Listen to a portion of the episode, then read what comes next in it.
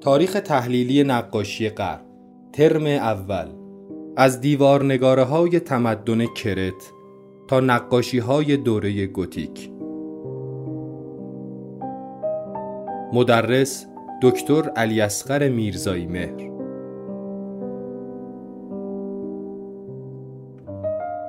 تاریخ تحولات فکری بشر را می توان بر مبنای تحولات نقاشی در هنر و تمدن صورت بندی کرد.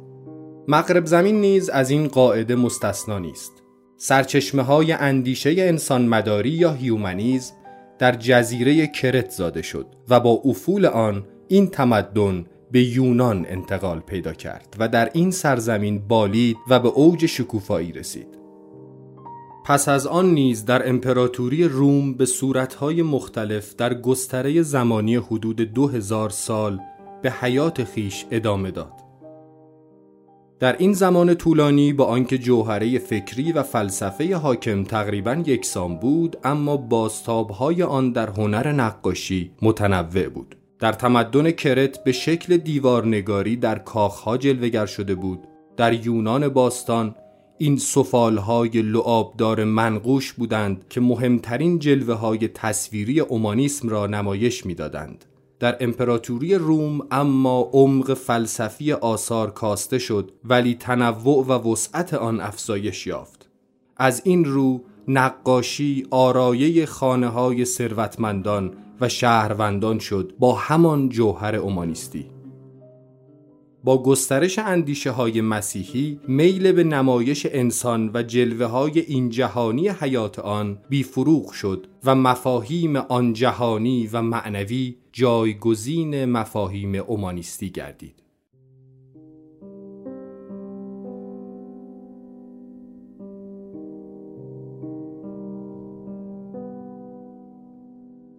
قرار ما در این کلاس اینه که به جهان غرب بپردازیم خب جهان غرب کجاست؟ عادت کردیم که وقتی میگن غرب فکر می‌کنیم یعنی اروپا. در حالی که خب راست بخواید شرق و غرب یه پدیده اعتباری هم دیگه. من کجا وایسم تا کجا غربم بشه؟ اصطلاحاتی داریم که بیمعنی هن ولی عادت کردیم. میگن آسیای میانه. این میانه چی؟ من کجا وایسم که اون بشه میانه؟ خاور میانه. اصلا خاور مطلق که نداریم. من اگر در باختر باشم خاور معنا داره. تو خاور باشم خاور من یه جای دیگه است. حالا نمی‌خوام وارد این مقوله بشم اما حقیقت اینه که بعضی از اصطلاحات رو عادت کردیم و باشم کنار اومدیم. وقتی میگیم غرب مشخصا به طور عمده بحث ما اروپاست اما آمریکا و آفریقا اینا هم می‌تونن توش باشن. غرب ما دیگه. غرب ما هستند. اگرچه تحولات اصلی تاریخ هنر رو خب مشخصا در اروپا باید دنبال کرد. یعنی عادت کردیم نه اینکه درسته. عادت کردیم که در اروپا دنبال کنیم دیگه. وقتی از به من و شما بگن پنج تا نقاش بزرگ نام ببر جز مثلا مملکت خودمون معمولا اروپایی ها رو نام می‌بریم. چون چندان آگاهی از تحولات هنری در آفریقا و آمریکا نداریم واقعا مال 500 سال 700 سال 1000 سال پیش. خب؟ پس این یک بخشی از اینها واقعا یه جور عادت ما کردیم خیلی منطق علمی پشتش نیست. علاوه بر این. همچنان که در اون کرمی هم که اکثر دوستان تشریف داشتن بحث ما ایران بود سرعت عبور ما ثابت نبود. یعنی چی؟ یعنی اوایل سرعتمون کمی زیاد بود.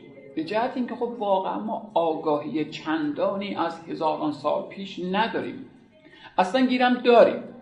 علائق ما من و شما بیشتر به بخش هایی است که خب شاخصند و در هنر امروز یه جورایی دخالت دارن بهشون نیاز داریم برای کار کردنمون برای دانشمون برای بینشمون برای تدریسمون.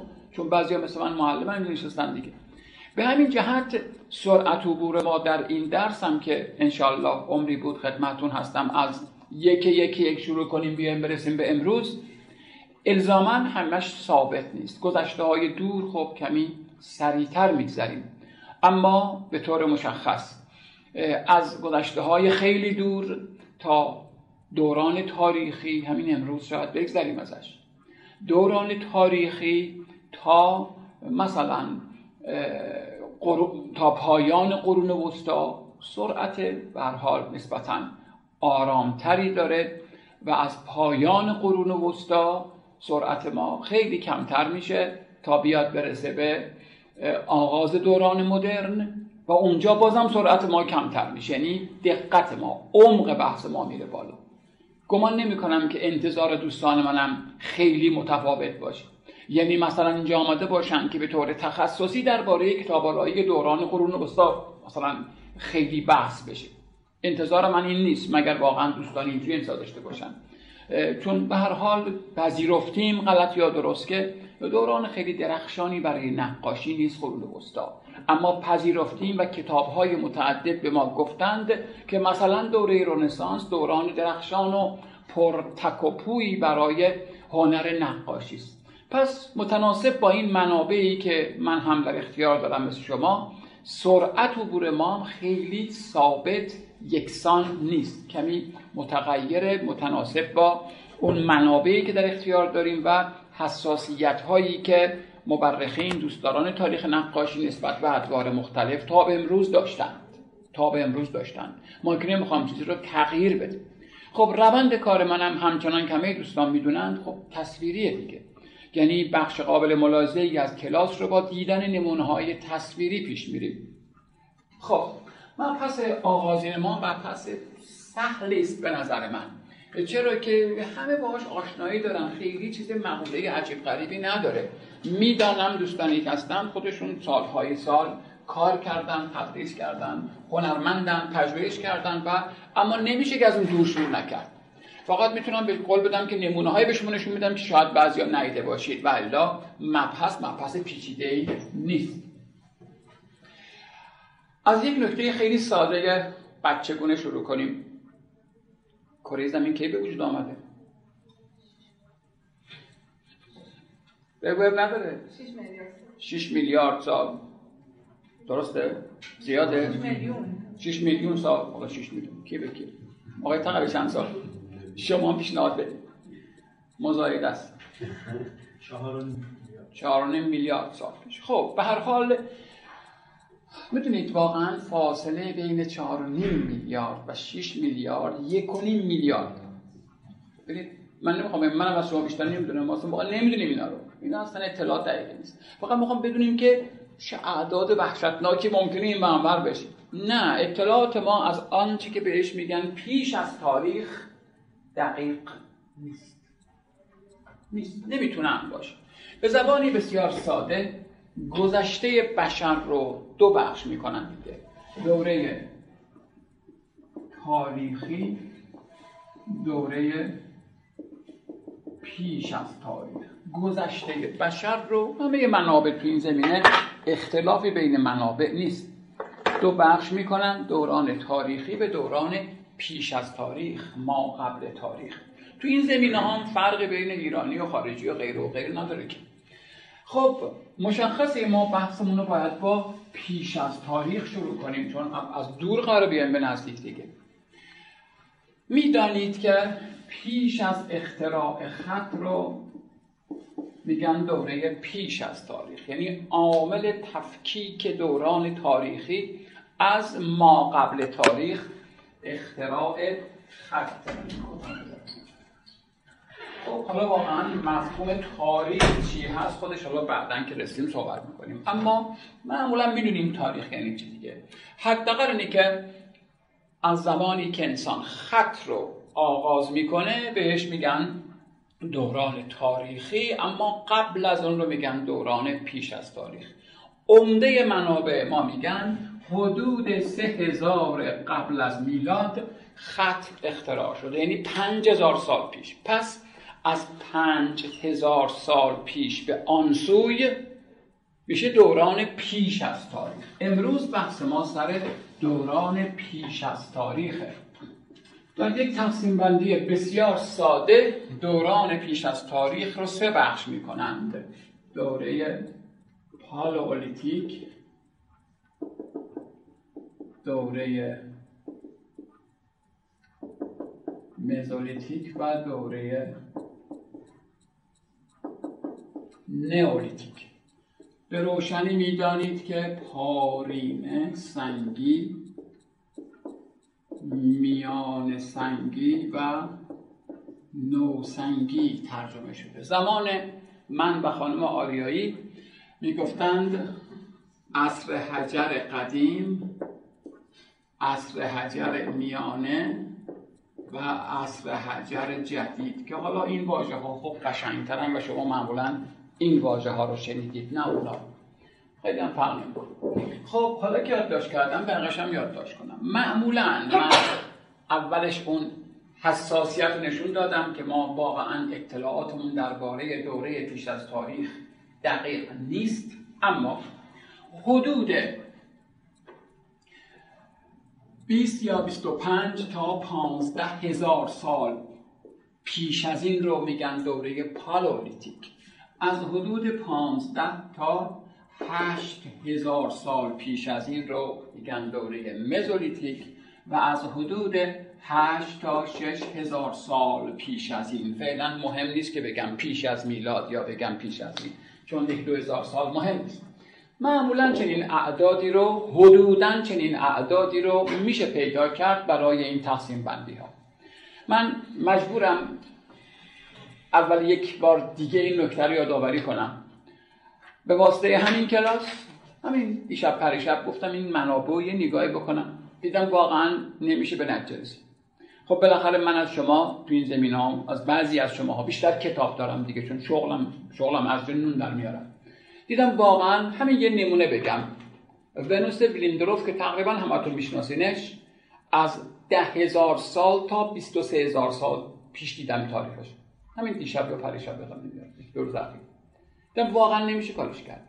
نه اینکه فکر کنید کتاب های خیلی قدیمیتون چند تا منابع جدیدم دیدم. ما منابع جدیدم دیدم که واقعا بیش از ده هزار سال اختلاف زمانی براش قائلن. خب من که نمی‌تونم این مشکل رو حلش کنم. من که تخصصم اون نیستم من حل می‌کنم نظر من. من نظری ندارم پس این اختلافات وجود دارد. کلاس ما هم قرار نیست حلش کنه. یعنی بپذیریم که تولرانس داره ضریب تخمین دارد. چراش هم روشنه ها. چرا این تخمین وجود دارد؟ بخشش روشنه چون این دانش ها دانش های جدیدی هم. این دانش ها دانش های کوهنی نیستند. به این می‌رسیم. 1942 تا آنجا که آدمه قار لاسکو کشف شده. 1942 میشه 80 سال پیش. درست دارم میگم یکی هم کمتر. آره 70 سال اصلا قبل از اون کسی خبر نداشته. خب 20 سالی هم که اصلا کسی قبول نکرد که این آثار باستانی هم. پس در واقع 50 60 ساله که این نوع دانش ها یعنی دانشی که می‌خواد کشف کنه این شیعی که مال هزاران سال پیشه چقدر خدمت داره؟ درسته کربن 14 و منم بلدم شما بلدید. اما همه چی که کربن نداره که. چی که کربن نداره بخوان از لحاظ کربن اینو آزمایش کنن. پس بپذیریم. یعنی می‌دونم شما این کارو نمی‌کنید دوستان با تجربه اید همیشه من اوایل بعد دوستان جوانتر میگم تو رو خدا هی نگید این غلط اون درسته. در علوم انسانی این غلط اون درسته. خیلی به ندرت میشه گفت. ریاضی هم شما این غلطه. این فرمول غلط نتیجه نداد. تو علوم انسانی نمیشه گفت این غلطه. ممکنه با تمام اختلافات همشون تا یک درصدی درست باشن. در هر حال این اختلافات وجود دارند. کلاس ما هم رو حل کنه. پذیرا باشیم دیگه. کنار بیایم باهاش که آقا این علوم متقن نیستند و هنوز نوپا هستند شاید واقعا صد سال بعد از این شرایط و دانش ها به گونه ای بشن که حل بشه. نمی‌دونیم. در زمان ما اعداد و ارقامی که درباره مسائل پیش از تاریخ هست تخمینیه و هر چقدر تر میریم این تخمین ضریبش بالاتر میشه. گفتم مثال زدم اثری که ما تو میشناختیم. برگردم به اینجا. پس حالا معمولا چنین اعدادی رو حدودا میپذیرند. برای دوره پالولیتیک و میان سنگی و نوسنگی. اما کمی عقبتر بریم. خب این دوستون گفتش 6 میلیون 4 میلیارد. ببخشید. نه البته میلیارد درسته نه میلیون. بالاخره چند میلیارد سال پیش از این که منم نبودم. بله.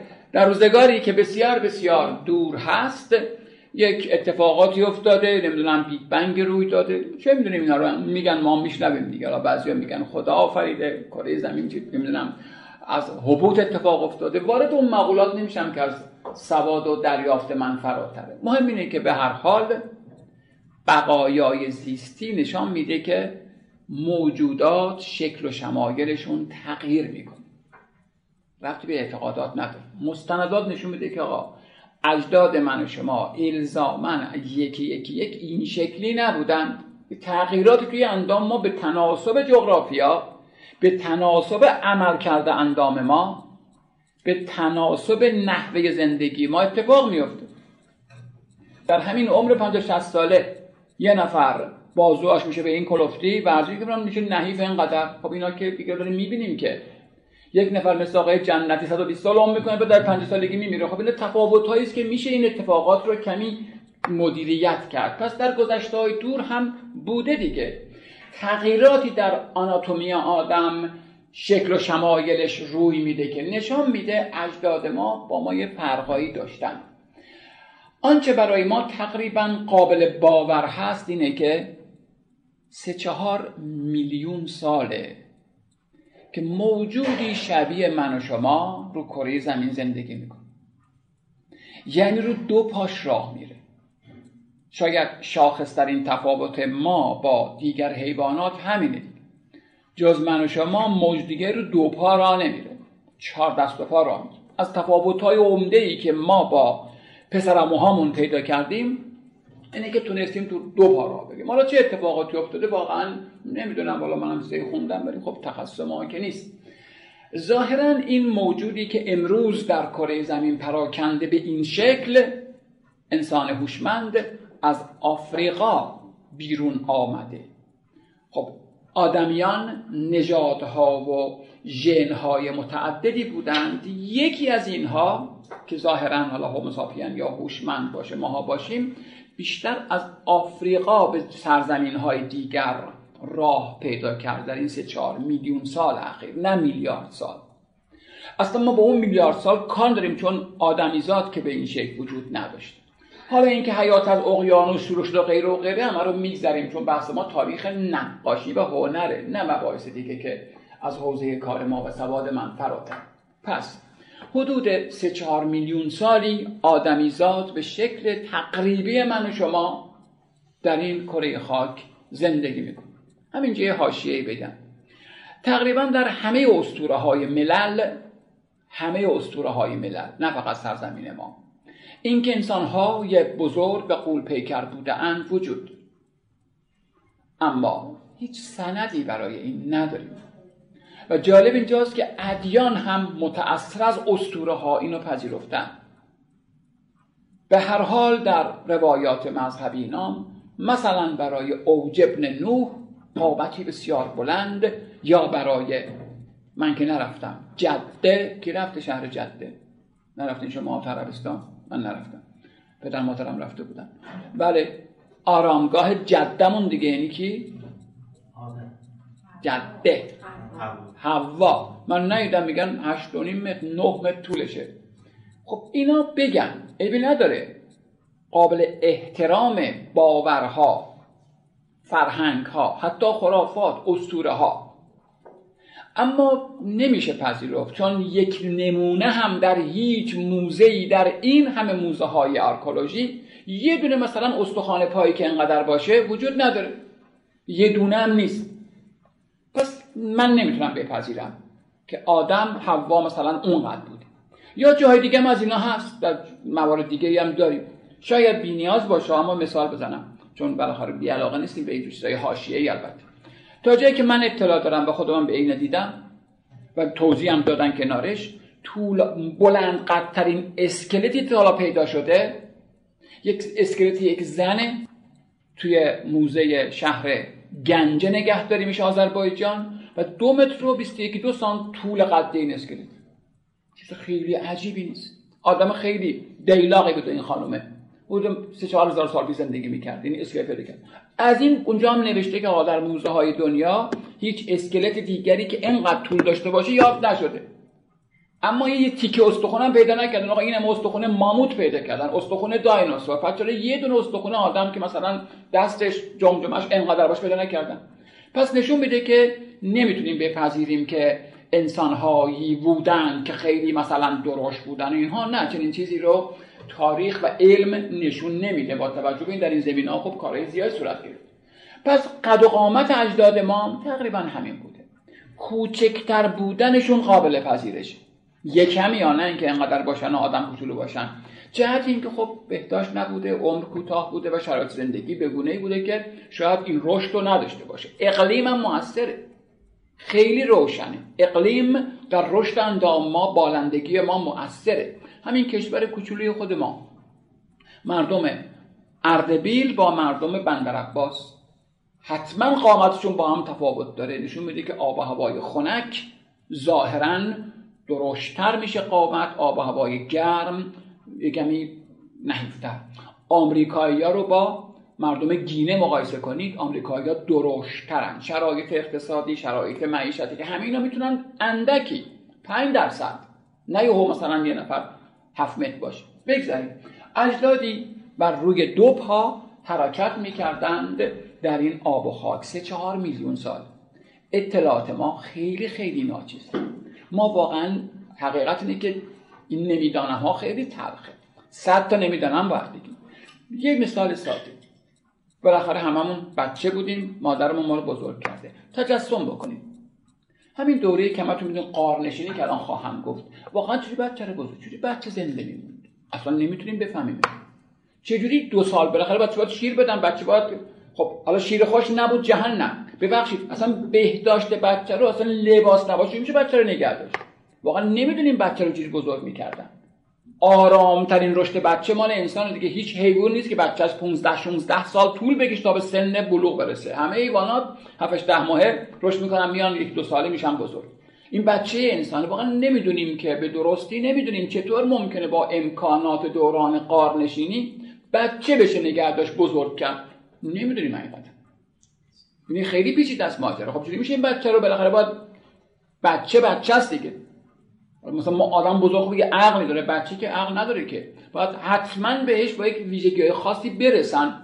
خب چجوری اون زمان می‌رسیدن؟ چجوری مثلا با اون امکانات غذا یا اون امکانات پوشاک با اون امکانات آب و هوایی چی میشه بچه رو دیگر نمی‌دونیم واقعا. نمی‌دانم ها خیلی زیادن. بگذارم همچنین من که اطلاعات ژنتیک ندارم ولی ژنهای متفاوتی آدمیان ظاهرا دارند. ببینید درباره تحولات تمدن و فرهنگ روی هم رفته دو دیدگاه وجود داره. کسانی معتقدند که اصلا نژادهایی توانایی های بیشتر دارند. اندیشمندانی معتقدند نه شرایط مهمتر از نژاد. مثلا کسانی مثل توینبی بر این باورند که فرهنگ و تمدن پدیده سیال هست. سیاله. می‌تونه از اقلیمی به اقلیمی از مردمی به مردمی انتقال پیدا کنه. دقت کردی اما برخی متفکرین از جمله ماکیاولی که از اونا بوده بر این باورند که نه اصلا نژادهایی توانایی بیشتری دارند. ساختار ذهنیشون پیچیده تر و تواناتره. مثلا اونها بر این باور بودن که اصلا آفریقایی ها توانایی برخی از یادگیری رو ندارند. نژاد دیگری اون داشته باشه. خب اگر کمی به تحولات تاریخ تمدن نگاه کنیم من معلم که تخصصم نیست میگم احتمالا اینکه فرهنگ پدیده سیال هست سازگارتره. سیاله. می‌تونه از سرزمینی به سرزمینی دیگه بره. به همین جهت سرعت پیشرفت چگونگی پیشرفت در بخشهای مختلف کره زمین مشابه یکدیگر نیست. چرا گفتم؟ بهش برمیگردم. خب چون آغاز بحثه کمی هی مبحثم کمی می‌دونم متفرق هست که کم کم جمع کنم به نقطه اصلی برسم. یک بار دیگه نکته رو بگیم. سه چهار میلیون ساله که اجدادی مشابه من و شما روی این آب و خاک زندگی می‌کنن. بالاخره حیاتشون رو بقا بخشیدند لابد با خوردن و نوشیدن. گفتن نوشیدن. واقعا بچه کشی چی نیستم مثلا اصلا وقتی ظرف وجود نداشت نداشت قطعا دیگه ظرف. چی میستن بچه مثلا هر روز آب برسونن آدم بزرگ میره اونجا می‌خوره مثلا. کنار رودخونه می‌خوره. رودخونه کجاست؟ نمی‌دونیم کجاست. واقعا خیلی معقوله. گنگه برای منم که معلمم گنگه بله. می‌دونیم کره زمین ما به دلایلی که از تخصص و سواد من به دور هست آب و هواش متغیر. این تغییر نه مقطعهای کوچکی مثل تابستون زمستون نه. در طی هزاران سال به دلایلی که واقعا نمی‌دونم تعریف نمی‌کنم کره زمین سرد و سردتر و گرم و گرمتر میشه. الان صدها ساله نه چند هزار ساله. الان حدود ده هزار سال هست که آب و هوای کره زمین رو به گرمی داره میره. و ما هر روز به طرق مختلفی تو مباحث زیست بومی میشنویم که ای وای داره کره زمین گرم و گرمتر میشه و دلایل متعددی هست که و این سرعت گرم داره بیشتر میشه. اون ده هزار ساله که آب و هوای کره زمین داره گرمتر میشه. این گرم و سرد شدن در تاریخ زمین شناسی بارها و بارها اتفاق افتاده. مقصودم چیه؟ همتون می‌دونید که کره زمین ادوار یخبندان متعددی رو پشت سر گذاشته. یعنی به دلایل مختلفی که گفتم من نمی‌دونم واقعا. کره زمین سرد و سردتر شده. صدها سال هزاران سال دوباره برگشته گرم و گرمتر. البته یادون باشه در این حالا حدود پنج میلیارد سالی که اون بیگ بنگ اتفاق افتاده و این انفجار عظیم روی داده بله کره زمین روی هم رفتار سرد میشه این درسته. اما در مقاطع کوتاهتر چند صد هزار ساله بالا پایین داره بازم. یعنی با یک سرعت ثابتی سرد نمیشه. درست شد؟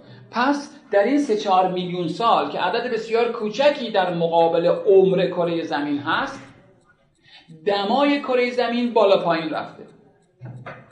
و این بالا پایین رفتن باعث ایجاد های بزرگ در های بزرگی از کره زمین شد.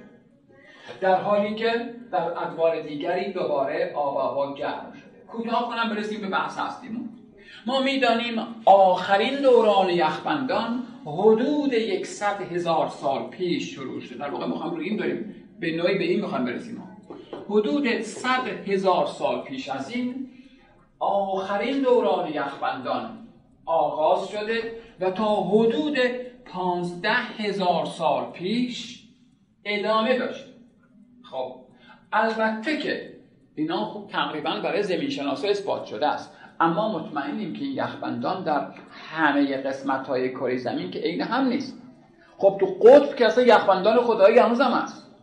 پس این به نسبت در بخش های مختلف کره زمین متفاوته. اما بله مجموعا کره زمین سرد و سردتر شد حالا اگر در استوا تابستون می‌رسید به 60 درجه رو مثل 30 درجه می‌رسه. استوا که یخبندان نشده که ولی سردتر شده. خب؟ قبل از این چند صد هزار سال کره زمین گرم و گرمتر بوده. برای 200 هزار سال دوران پرباران و گرمی که بخش بزرگی از کره زمین رو جنگل ها پوشانده بودند. در نتیجه بارش فراوان و گرمای مطلوب جنگل ها یا رویدنی ها نباتات بخش بزرگی از خشکی های کره زمین رو پوشانده بودند. همون موادن که امروزه شدن زغال سنگ یا نفت و گاز و اینا که اطلاع داریم. اما بحث ما سر بخش دیگر است.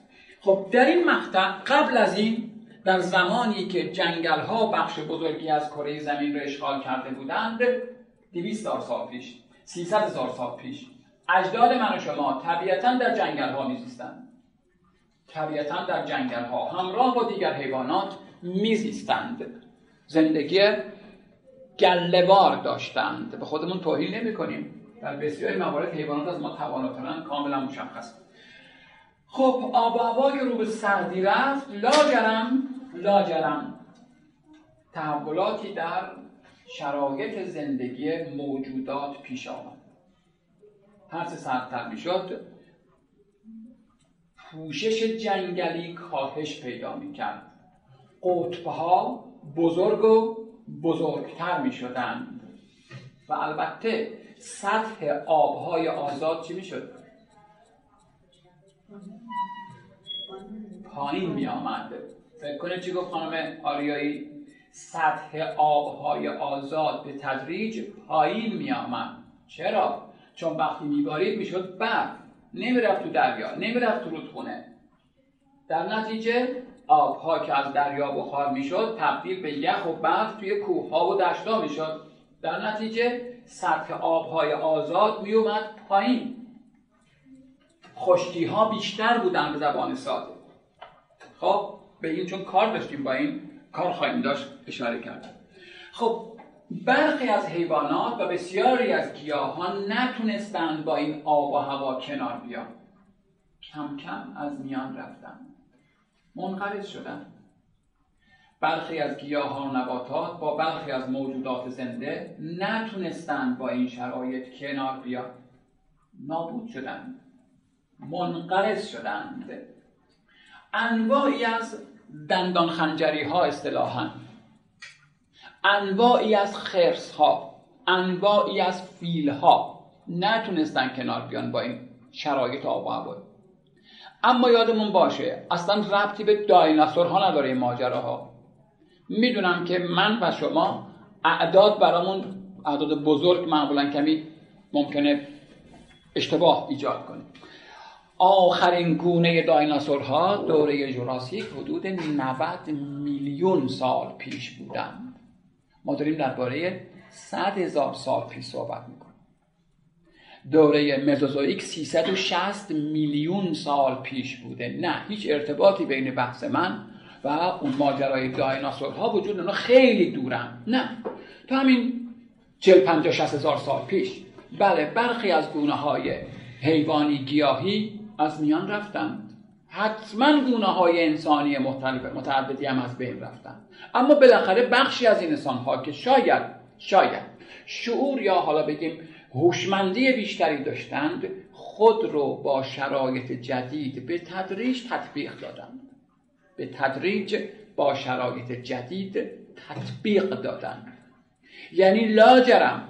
آدم میگن همه حیوانات موجودات ذات خودشون دوست دارن نفس خودشون دوست دارن نمی‌خوان بمیرن. پس به همین جهت اطلاع دارید که خب به قارها پناه بردند تا از سرمای کشنده بلکه در امان باشند. البته ایواناتی هم این کارو کردند. اما خب ما کارمون بحثمون سر انسان. به این ترتیب با در واقع تسخیر قارها توسط آدمیان دورانی در عصر مذکور به وجود آمد که معمولا بهش با نام دوره قارنشینی یاد می‌کنند خب قارنشینی نام دیگرش می‌تونه همین عصر پارین باشه. بله دوران قارنشینی خیلی پیش از این آغاز شده. اما بحث ما چون بحث هنری است و بقایای آثار هنری محدود به این زمانه به همین جهت در واقع میراث هنری بر قدیمی ترین میراث هنری انسانی آثار قارنشینان هست که ندیدیم دیگه. مثلا نهایت ممکنه سی هزار سال رو بگن. من ندیدم بیش از سی هزار سال قلمداد بکنن گرچه ولی اختلافات اعداد رو گفتم پس به این ترتیب به طور مشخص می‌تونیم از هنر قارنشینان یاد کنیم که همانا میراث هنری دوره پالولیتیک هست. پس قدیمی ترین آثار هنری که به دست ما رسیده است آثار دوران پالولیتیک یا همون مردمانی است که در قارها میزیستند. و محدوده زمانی پر رونق این عصر و زمان حدود 15 تا 25 هزار سال اما اگر بالا پایین تر بود خیلی نکته پیچیده‌ای درش وجود نداره و اشکالی نداره اگر چند هزار سال بالا پایین دید. خب همینجا اول یک نکته رو بگم بعد وارد اون مقوله بشم. اساساً همه قسمت های کره زمین که کوهستانی نیستن. بخشهایی از کاملا بیابان. پس قارنشینی در اونجا کلا منتفی. نکته همه قارها که محل زندگی نمی‌تونن باشن. قارهایی هستن که ریزش دارن قارهایی هستن که شیبشون خیلی زیاده آب توشون هست مشکلاتی دارن. آهکی. هن قارهایی هستن که گازهای ویژه از متساویت میشه نمیشه زندگی کرد؟ پس گمان نکنیم که مثل آپارتمان های امروز ردیف قارهای یه جایی مشخص بوده. بفرمایید مثلا همه خانواداتش برن اونجا. نه یه جور زندگی حیوانی لاجرم دیگه. در بخشایی از کره زمین علاوه بر این همچین امکاناتی هست. گیره مثلا یه قار خیلی خوش آب و هوا و چند طبقه و عالی باشه. خب باید نزدیکش آبم باشه آخه. بیشک آب مهمتر از غذاست برای آدم.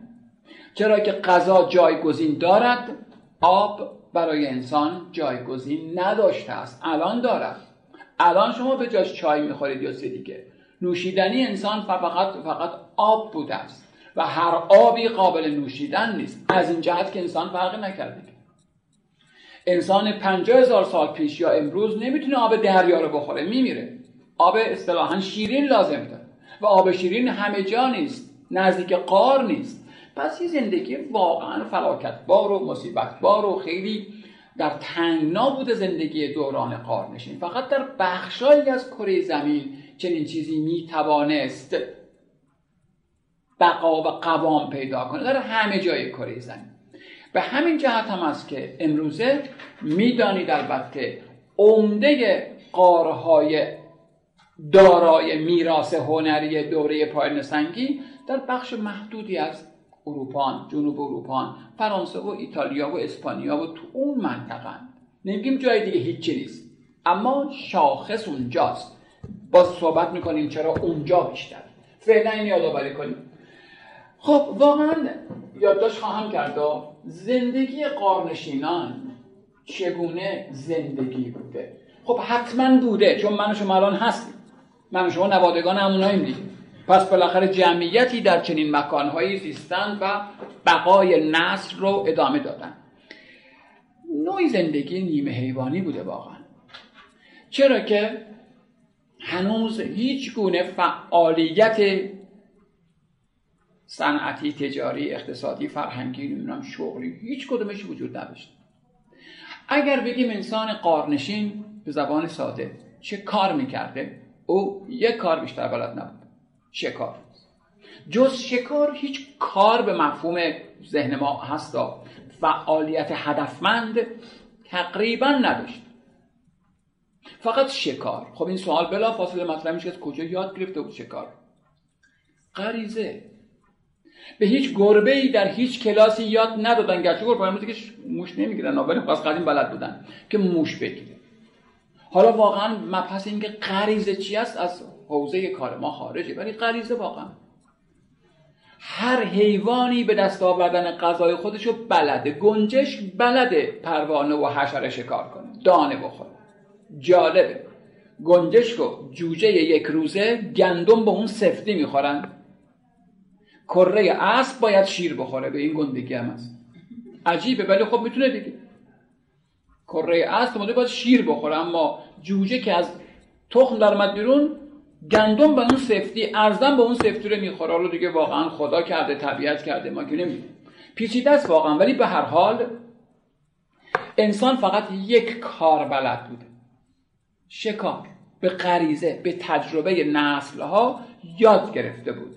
اما هیچ فعالیت دیگری که بهش بتوان گفت کار بلد نبود.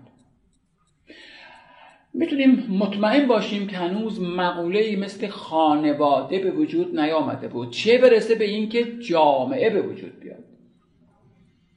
پس به همین جهت نمی‌توان گفت تقسیم کار وجود داشت.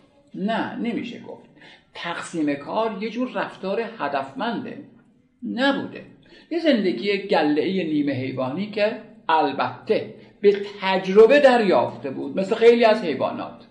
به تجربه دریافته بود که بعضی فعالیت های گروهی شانس پیروزی در نتیجه رو بالا می‌بره.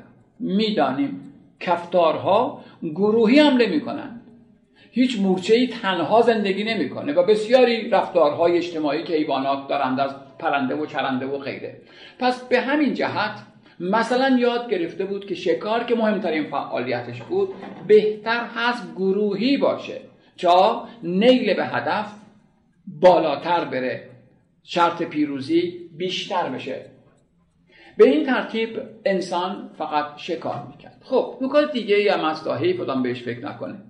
آیا انسان قارنشین حرف می‌زد یا نه؟ خب اینا پاسخهای دقیق نداره ولی چالش های فکری به نظر من لذت بخشی می‌تونیم تعمل کنیم توش فکر کنیم که آیا حرف می‌زد یا نه. باید بگیم نه. هنوز تکلم رو به شکل امروز قطعا نداشت. جالب این قطعا رو چرا گفتم؟ چطور جرات می‌کنم بگم؟ چون تا زمانی که انسان خط رو نیاموخته بود اصلا امکان نداره. ضابطه نداره. بله بهتر اینطوری بگیم. انسان قارنشین با صداهای خام با سر و صدا پیامش رو به هم نوعش میرسون اما تکلم نیازمند یک ضابطه به نام دستور هست. نوشتن که نباشه دستور وجود نداره. حتما شما هم به این موارد برخوردین. من زیباترینشو بگم که پیار سال اتفاق افتاد. یک ساختمونی به جایی می ساختیم چند تا زحمتکش عزیز افغانی هم اونجا بودن. کار می‌کردن. یه پسر نوجوانی بود. من زیاد اینا دارم یکیش از همه شیرین تر بود شما دارم میگم. صداش می‌کردن اونم کار می‌کرد دیگه کارگری می‌کرد. من حساس دارم که ببینم اسمش چیه. آنچه می‌گفتم من نمیفهمیدم چی میگن. گفتم پسر بیا اینجا ببینم. خب بالاخره هم زبونیم دیگه با اونا. گفتم اسمت چیه؟ گفت موی بلا گفتم چی گفت موی بلا دوبار دیگه گفتم گفت موی بلا خدای من موی بلا یعنی چی گفتم پسر من چیزم خوردم برده بودم نوجوان بودم بچه بود در واقع مشغولش کردم گفتم درست سواد نداشت بنویسه که گفتم اسمت چیه گفت موی بلا مخایزه من موی بلا که نمیشه موی بلا یعنی چی فکر کرد خیلی شیرین بود گفت موی بلا آخه با موی بلا نمیشه به خدا. آخه موی بلا یعنی چی؟ کم کم فهمیدم که محب است اما تو این بحثی نوشتن بلد نیست. دقت کنید با نوشتن آشنا نیست. پس براش فرق نمی‌کنه. موی بلا محب فرق نمی‌کنه که این یک صوتیه که اینو جذب می‌کنه. موی بلا یعنی این. دقت کردی؟ از اینا گفتم من چون به ادبیات حساسم. رفته بودم اوه 20 سال پیش. ختمی بود یه جایی رفته بودیم. گفتم بس جنازه رو چرا نمیرم گفتم بردن تشکیل تشکیل جنازه. گفتم چی؟ گفت تشکیل جنازه. گفتم چی؟ تشکیل جنازه. گفتم چی؟ تشریح جنازه. دو سه بار گفت دیدم نه. یعنی حساسش کردم من همزن اون فردو نه تنها اون چند نفر نیستن آقا. چی چیه جنازه بالاخره؟ چون همیشه با شنیدن همکار راه بوده. حساس نبوده که این واژه چیه واقعا؟ با بکنید سه چهار جور مختلف گفتن. چون ببینید باید بدونی اصلا مشایعت یعنی چی؟ تابش تشییع جنازه. با تشریح جنازه با تشکیل جنازه با تشجیع هر کدوم نیست دیگه یعنی نه اما وقتی کسی شنیداری رفتار می‌کنه دیگه خیلی مهم نیست. به اون اصلا آدم مثلا من مشکل ایجاد کردم. مثلا مشکل نداشت با این کار. من گفتم کم کم مون که خدای چیه جنازه بالاخره. یا این موردی که همتون شنیدید بارها شنیدید میگن فاطمه الصلوات چی میگی؟ باید چی باید بگم؟ فاتحه. یعنی همراه با خب کسی که سواد یعنی منظورم نه اینکه آدمای بدگن بی سواد نه مدبر بی سواد بودن. اما باید حساس چی که آقا این کلمه چجوری نوشته میشه تا بدونین که فاتحه عربیه دیگه مع از صلوات والله هشت میگن فاطمه از صلوات. فاطمه از صلوات. یعنی چی؟ مهم نیست همه هم صلوات هیچ نمیگن. چه صلوات میفرستم هیچ کی مشکلی با من فقط مشکل کنم با اینکه آقا این چیه آخه؟ فاطمه از اینا زیاد شنیدی. کلا حیفم میاد. می‌گفت بنده خدا اختلاف حواس پیدا کرده. اختلاف حواس یعنی چی؟ ولی چون میگم آدم علاقمند باشه صدها نمونه نمی‌تونه بشنوه صدها نمی‌تونه بشنوه از اینا. بگذارم اون موی بلا از همه قشنگتر بود. موی بلا بنده خدا ولی برام خیلی عجیب بود که اصلا مشکلی نداشت با اینکه اسمش موی بلاست دیگه. بعد برام گفت موی بلا بعد حالا دیگه بلا یعنی چی معلوم نیست. یعنی فهم خودش به این که خب مو رابط همینه دیگه سی دیگه ای که دم دست نداریم. ببخشید. نه انسان قارنشین تکلم نمی‌کرد. ولی می‌تونسته اهدافشو با صدا حالا با صداهای مختلف. الان من دارم چیکار می‌کنم؟ با صدای مختلف دارم با شما رابطه برقرار می‌کنم دیگه. اینا صداهایی که از گلو من در میاد. این صداها برای یک اسپانیایی قابل فهم نیست. فکر می‌کنم اینطوری می‌کنه فرق نمی‌کنه براش. همچنان که مالون برای من قابل فهم نیست. پس انسان قارنشین زندگیش خیلی نزدیک به حیوانات بود. خیلی نزدیک به حیوانات خب این انسان قارنشین یک کار بسیار بسیار مهم کرد که زندگیشو دگرگون کرد و اون کشف آتش هست ببینید بعضی متقنه. خب همه می‌دونست ماجرای کربن رو. باید کربنی باشد تا از اون آزمایش کنند. بله همه این قارهایی که محل زندگی بوده مملو و از خوشبختانه کربونه چه به شکل خاکستر چه به شکل زغال چه به شکل دوده یا چیزای سوخته. فرابونه و از طریق اون مطمئنیم که ده بیست سی هزار سال پیش از این آدمیزاد آتش رو میشناخت. آتش زندگی بشر رو دگرگون کرد. آتش زندگی بشر رو دگرگون کرده من و شما نمی‌توانیم اهمیت آتش رو درک کنیم. چرا که برای ما بسیار سهل الوصول هست. نه نمی‌تونیم بفهمیم که چقدر مهم بوده اولا کره زمین ما گرمتر از اون سال هاست. دوم خیلی سهل الوصول دیگه. معمولا دیگه شماها ما که نه ما هنوز میریم اونجا کبریت می‌زنیم. شما دکمه دارید می‌زنید. تق هر چقدر می‌خواید آتش بدون دود بدون فوت. روشن میشه کارتون انجام بدین قضاتون این پس این اتاق گرم می‌کنه خیلی اما در روزگاری که کره زمین مراتب سختتر بود در نبود پنجره نبود پرده نبود شوپاش و هیتر نبود آتش دگرگون کرد زندگی بشر. خب سوال مشکل اینجاست که ما نمی‌دانیم یعنی بدون پاسخه واقعا چطور انسان آتش رو کشف کرد. پاسخ دقیقی نداریم احتمالاتی است. البته عادت کردیم بگیم انسان آتش رو کشف کرد. نه انسان روشن کردن آتش رو یاد گرفت. ولی آتش در کره زمین وجود داشت. وجود داشت. می‌دانیم که آتش ها اتفاق میافتند. می‌دانیم که عوامل طبیعت همین چند ماه استرالیا جنگل ها میشن کسی کبریت نزده. شرایط به گونه است که خاموش میشه دوباره روشن میشه. عوامل متعدد. یک نمونه خیلی سادهش که ما می‌دونیم این که بارون میباره. امروز هم یه بارد دیگه. قطراتی از شاخه ها آویزون میشن. این قطره می‌تونه نقش دقیقا یک ذره بین رو بازی کنه. آفتاب بهش بتابه. زوم بکنه چی میگن متمرکز کنه نور آفتاب رو روی برگ خشک چیزی به آتیش بگیره. پس سنگا بیفتن جرقه بخوره آتش بگیره. چیزی که فردوسی هم معتقده که هوشنگ به این ترتیب آتش رو کشف کرد که می‌خواست شکاری بکنه. سنگا ریختن خوردن به هم آتش گرفتن. البته این است. بگذارید.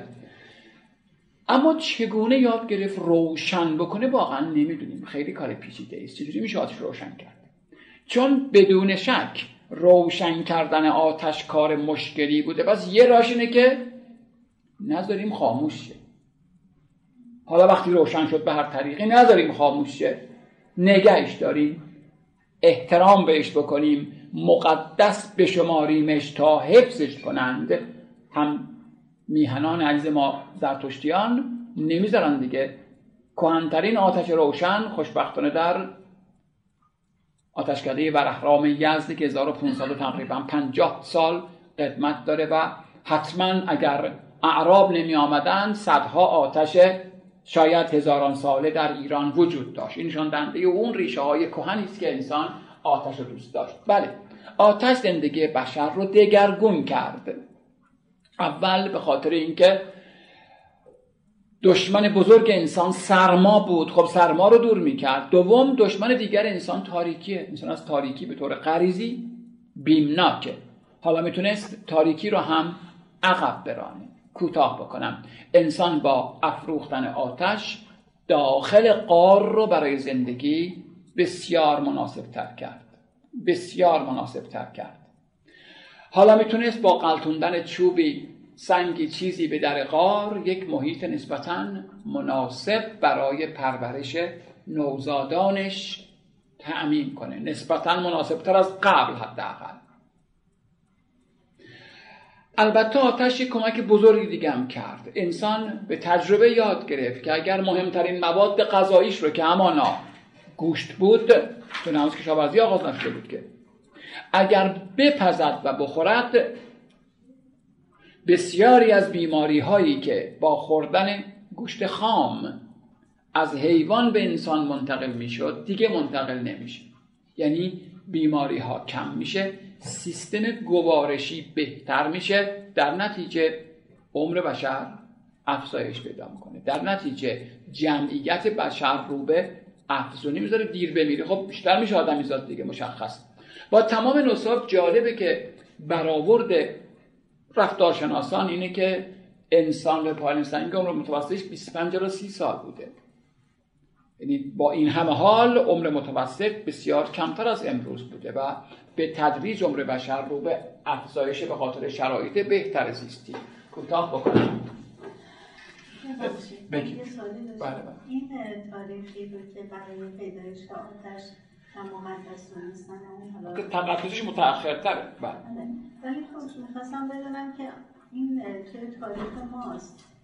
توی تاریخ نه با شما موافق نیستم. تو همه فرهنگ ها عناصر اربعه کم و بیش مقدسن. آتش هم محترم.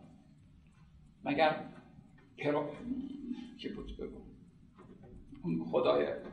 پرومته پرومته کمش کردن میگه آتش رو از خدایان ندزدید به جرمش بینید. آتش همیشه مهم بود در همه فرهنگ ها سمبل داشته نماد داشته خدا داشته. نه فقط ما. درست داره شاید در اینجا معکد تر باشه در تفکر زرتشتی ولی واقعا آتش برای همه مردمان یکی از برحال مقدسات بوده. جایگاهش ممکنه بالا پایین باشه ولی بی ارزش قطعا نبوده. نگهبان آتش همیشه نوعی جایگاه داشته. از این انسان حالا قا... بله. پس قارها محدودن قارنشینان محدودن. جمعیت بشر خیلی خیلی کمتر. اصلا قابل مقایسه با امروز نیست. بسیار بسیار کمتر. شاید در بخشهایی از کره زمین اصلا نوع بشر به اون صورت زندگی نمی‌کنه. نشانه ای از اینکه مثلا در سرزمین های مثل استرالیا انسان های مثلا دوران پایین سنگی بوده من چیزی از خبر ندارم. در چین تقریبا چیزی از دوران پایین سنگی ما نیافتیم یا نیافتند. این نشون میده که جمعیت بشر خیلی کم بود. خیلی کم بود. و در مناطق ویژه‌ای میشه گفت اونها تقریبا متمرکز بودن که بخش عمدهش اروپاست. این انسان با این زندگی نیمه حیوانیش که یک کار بلد بود یعنی شکار حالا جالبه که برای ما میراث هنری از خود به یادگار گذاشته. خب همینجا قبل از اینکه یاد داشتم و کامل کنم بگم. این ماییم که به اون میگیم هنرا و الا انسان اون زمان چنین فکری نداشت و کارش رو زندگیشو می‌کرد. قرایزش رو پاسخ می‌داد. نیازهاش رو مرتفع می‌کرد. ما با منظری که امروز داریم در این صد سال اخیر حتی. 500 سال پیش به اون نمی‌گفتن هنر. ما با این استنباطی که امروز داریم تقسیم بندی که داریم به عمل کرده اون انسان در 20 سال پیش میگیم کار هنری. خودش چنین وقوفی نداشت. خب سعی می‌کنم کوتاه کنم که با هم تصویرم امروز ببینیم که لذت بخشتر از شنیدن کلمات من حسیدن تصاویر. بله این انسان می‌دونید که موضوع هنرش حیواناتند اندازه این آثار بزرگه محل اجراشون انتهای قارها. ابزار کارش هم مواد کانی هست هم مواد نه این عالی نه ببخش عالی. تکنیکش بسیار متنوع سبکش ناتورالیستیه و اما اهدافش جادویی است خب یه بار دیگه مرور کنیم تا بعضی هاشو کمی اگر دوست داشتید توضیح بدم. موضوع هنری که از قارنشینان بر جای مونده حیوانات هم. خب حیوانات کافی نیست نه کافی نیست. بیش از همه گاوها اسبها ها این مثلث پر بسامدترین موضوع هست. یعنی بیش از حیوانات. دیگه این سه, سه گروه حیوان هستند. سه نوع حیوان هستند. که همه چارپایانی هستند که خصیصه نزدیک به هم دارن. چه خصیصه ای دارن؟ یکی اینکه خب بسیار خطرناک نیستن. مثل شیر و پلنگ. دیگر اینکه کیفیت و کمیت گوشتشون چشم گیره. هم کیفیت تجربه داریم دیگه اینو. هم کمیت البته در میان نقاشی های انسان قارنشین نمونه های کمتری از خرس و مثلا سگ و فیل و کلگدن اینام هست. نمونه های کمتر. اما مثلث گاو و اسب و گوزن حرف اول رو می‌زنه که خب می‌تونیم بگیم امروز هم اینها بار اصلی رو در تامین پروتئین بشر به دوش می‌کشند. حالا درسته ما ایرانیان مثلا اسب نمی‌خوریم بقیه کشورهای گوشت اسب گرون از گوشت گاوه هنوز هم اینها به حال نقش عمده ای دارن در تأمین مواد غذایی. خب چون نکته ای نداره ازش می‌خوام بگذارم من. اندازه این نقاشی ها بزرگه. می‌دونم واژه بزرگ واژه رسایی نیست اما ببینید همه اینها با یک ذریب های تخمین همراهن. اما می توانیم بگیم حدود یک به یک. حدود یک به یک. ظاهرا براش جذابتره. ببینید وقتی قرار ناتورالیستی باشه طبیعت گرایانه باشه خب در طبیعت گاو چقدره؟ خب همون قدر میکشنش دیگه. در طبیعت گوز چقدر پس وقتی که قرار اون رو طبیعت گرایانه به تصویر بکشد پس در نتیجه عملا اندازه یک به یک اندازه خیلی قریبی نیست. امروز ما به این اندازه میگیم بزرگ دیگه. درسته بزرگ کوچیکی نسبی و قانونی ندارن. اما خب مثلا کسی که تابلوی دو متر بکشیم تابلوش بزرگ بود. 5 سانتی هم میگیم کوچیک بود. پس با این مقایسه می‌تونیم بگیم بله اندازه ها بزرگن. درسته. دو جایی که من به یاد دارم. از دوره پای سنگی مثلا در قاره لاسکو یه دونه گاو هست که بوده 4 متر طولش قطعا هیچ گاوی 4 متر نمیشه.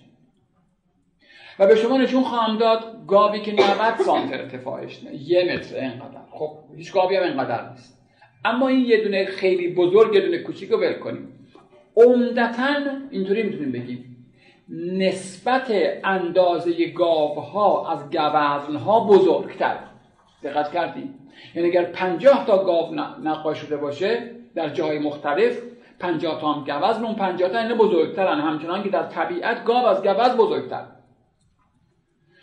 اگر پنجاه تا نقاشی ببینیم روی هم رفته اندازه اینها به اندازه طبیعی نزدیک ازش یه آمار بگیریم.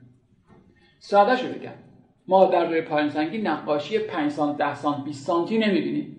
پس به همین جهت واژه بزرگ واژه نارسایی نیست در یک روند کلی. بله اونها به این بر میگردم. اون آدمیان اجداد من و شما محل اجرا رو اغلب سراسنبه های انتهای قارها انتخاب کردند.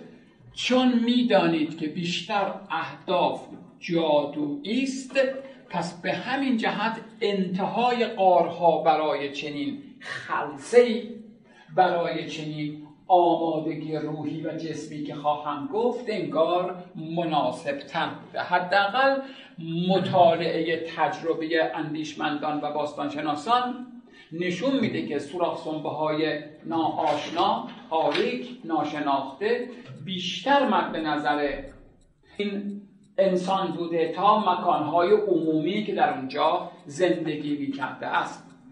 ابزار کار او هم وقتی میگم ابزار منظورمون متریالی است که به دست می‌گرفت. انسان قارنشین بخش عمدهش خب رنگ دیگه نقاشی با رنگ. خواهم گفت که برای او طراحی نقاشی فرق نمی‌کنه. او هم از مواد کانی بهره می‌بره مثل برخی از خاک ها هم از مواد عالی مثل برخی از ریشه ها یا برگ ها یا گل ها مواد طبیعی دیگه. مواد نباتات مثلا. جالب اینجاست که استحصال رنگ از این مواد هنوز هم متداوله. همین امروز می‌دونید دیگه شاید جز رنگ های شیمیایی رنگ های طبیعی رو از همین مواد دست میارن شاید تو خونم بعضیا به, به تناسبی انجام داده باشم حتما پوست پیاز و پوست انار و پوست گردو همه اینا رنگ های خیلی خوبی میدن. خیلی رنگ های خوب و ماندگار. بعضیاش بسیار ثابتن بعضی مثل پوست بادمجون خیلی راحت ادامه نمیدن. اما می‌دونید خاک رس قرمز آلیزارین خیلی خوب بوده کار خیلی مشکلی هم نیست. بعضی خاک های گوگردی رنگ زرد میدن و لاجورد تو طبیعت هست. اینا رنگ های طبیعی هم دیگه. که هم از مواد کانی هم از مواد عالی میشه گرفت. با توجه به اینکه اون آتش رو میشناخت پس عجیب نیست که بتونه خیلی چیزا رو به جوشون ازش رنگ به دست بیاره.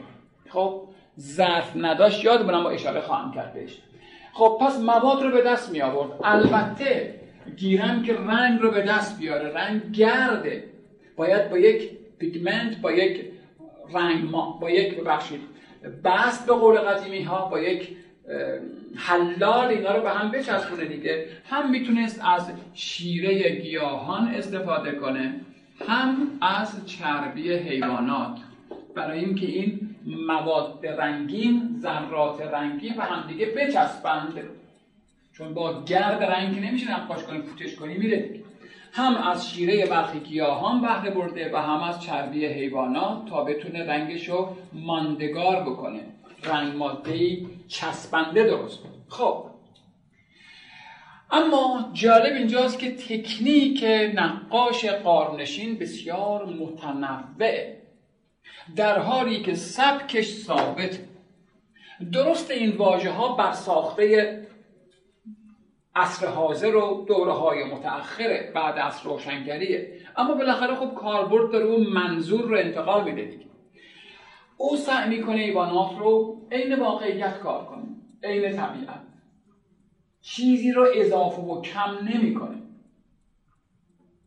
به همین جهت خب واژه‌ای که براش داریم ناتورالیزم یا طبیعت گرایی است. گاو گاو دیگه که در طبیعت هست. البته البته. یک کمی دقت بیشتری می‌خواد چون می‌دونم اینا براتون آشناست. ما هیچ وقت در نقاشی قارنشینان زاویه روبرو نمی‌بینیم. چون خیلی پیچیده است طراحیش. یعنی نزدیکی های هنر قارنشینی به هنر کودکان داره. حتما با کار کودکان انشاءالله که دوستان آشنا. کودکان تقریبا همشون زاویه نیمرخ برای حیوانات استفاده می‌کنن. چون آسانترین شکل ارائه حیوانات همون فرمیه که از زاویه نیمرخ نگاش کنیم. پس درست ناتورالیزم کلمه مناسبی هست. ازش دفاع می‌کنم. اما باید اون به اصطلاح اون اما و اگرها یادمون باشه. این نیست که فکر کنیم مثل گوستاو کوربه بلدن گاو رو از هر جهت مثلا. نه اینطور نیست. زوایا تقریبا ثابته ولی بله. در پارنسنگی ما هیچ وقت اسب شاخدار نمی‌بینیم. گاو بالدار نمی‌بینیم. در دوره میان سنگی نوسنگی چرا به بوفور می‌بینیم؟ اما در این زمان نیست. تا حد زیادی وفادار به واقعیت مانده. نقاش. بله سبک تقریبا ثابته. همین که اونا اندازه رو یک به یک می‌بینند نشون بده که سبک واحدی دارن. اما رسیدن به این سبک با تکنیک ها و اسلوب های بسیار متنوعی اتفاق میفته ثابت نیست. یک دست نیست. گاهی اوقات صرفا طراحی خطی می‌کنه گاهی اوقات رنگ پردازی می‌کنه گاهی اوقات سایه نما سیلویت کار می‌کنه گاهی اوقات حکاکی می‌کنه و جالب گاهی اوقات ترکیبی کار می‌کنه یعنی قسمتی رو ممکنه حکاکی کنه قسمتی رو رنگامیزی کنه قسمتی رو صرفا طراحی کنه. قصد او رسیدن به یک واقعیت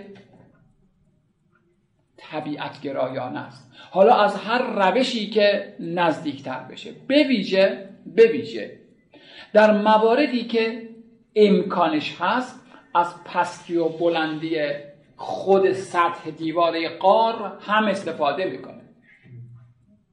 از ترک های اتفاقی که در لابلای سنگ ها هست استفاده می‌کنه. این نشون میده که یک جور تمرکزه.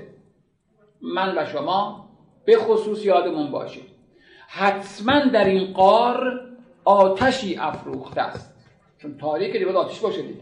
چرا هم که نداشتن چرا قبه آتش که افروخته باش در یک قاری که سوراخ بست این سایه ها این ورزیک اصلا انگار زندگی پیدا می‌کنند. درست تجسم کنید دارم میگم. خود این بالا پایین رفتن شعله این نور سایه ها رو تغییر میده. پستی بلندی ها تغییر پیدا می‌کنن. منی که فکر و ذکرم شکار فرداست. منی که فکر و ذکرم شکار فرداست. انگار اینا رو هی در برابر چشم انگار رژه میرن و این رژه انگار از ذهن به عین تبدیل می‌کنم این خط رو کاملش می‌کنم تا ستون فقرات گاو بشه. این برجستگی رو رنگ روشن می‌زنم اون فرو رفتی رنگ هی انگار شخصیت میدم به این فرم های اتفاقی که در این دیوار وجود آمده. تا پندار خودم رو از اون حیوان تقویت کنم. من و شما هم قطعا در ابرها شکلهایی تشخیص میدیم گرچه می‌دونیم نیست. همچنان که در چه می‌دونم خیلی جایی که فرما اتفاقی هست اونا رو به هم دیگه اتصال میدیم و برای خودمون انگار تصویر سازی می‌کنیم. انسان قارنشین این کار رو انجام میده. خب پس تکنیک بسیار متنوع اما سبک ناتورالیستیه خب حتما حتما مهمترین مبحث برای کاوشگران و پژوهشگران این عرصه این بوده است که انسان قارنشین اصلا چرا باید نقاشی بکشه. اینکه طولش چقدر موضوع چیه که خیلی ساده است. خب هر کی ببینه میگه آقا طولش اینقدر این که دیگه پیچیده نیست که. اینکه تکنیکش چجوریه که میشه دید خب. اما اینکه هدف از این نقاشی چی بوده به این سادگی نیست. با این یادآوری مکرر که هنوز خط نبود که بنویسن که ما می‌خواستیم این کار بکنیم. پس در این زمینه کار پیچیده تره. تو همین کمتر از یک قرنی که این آثار باز شناخته شدند دیدگاه های متعدد در این باره مطرح شد که انسان قارنشین هدفی از اینا چی بوده؟ برای چی باید نقاشی کنه؟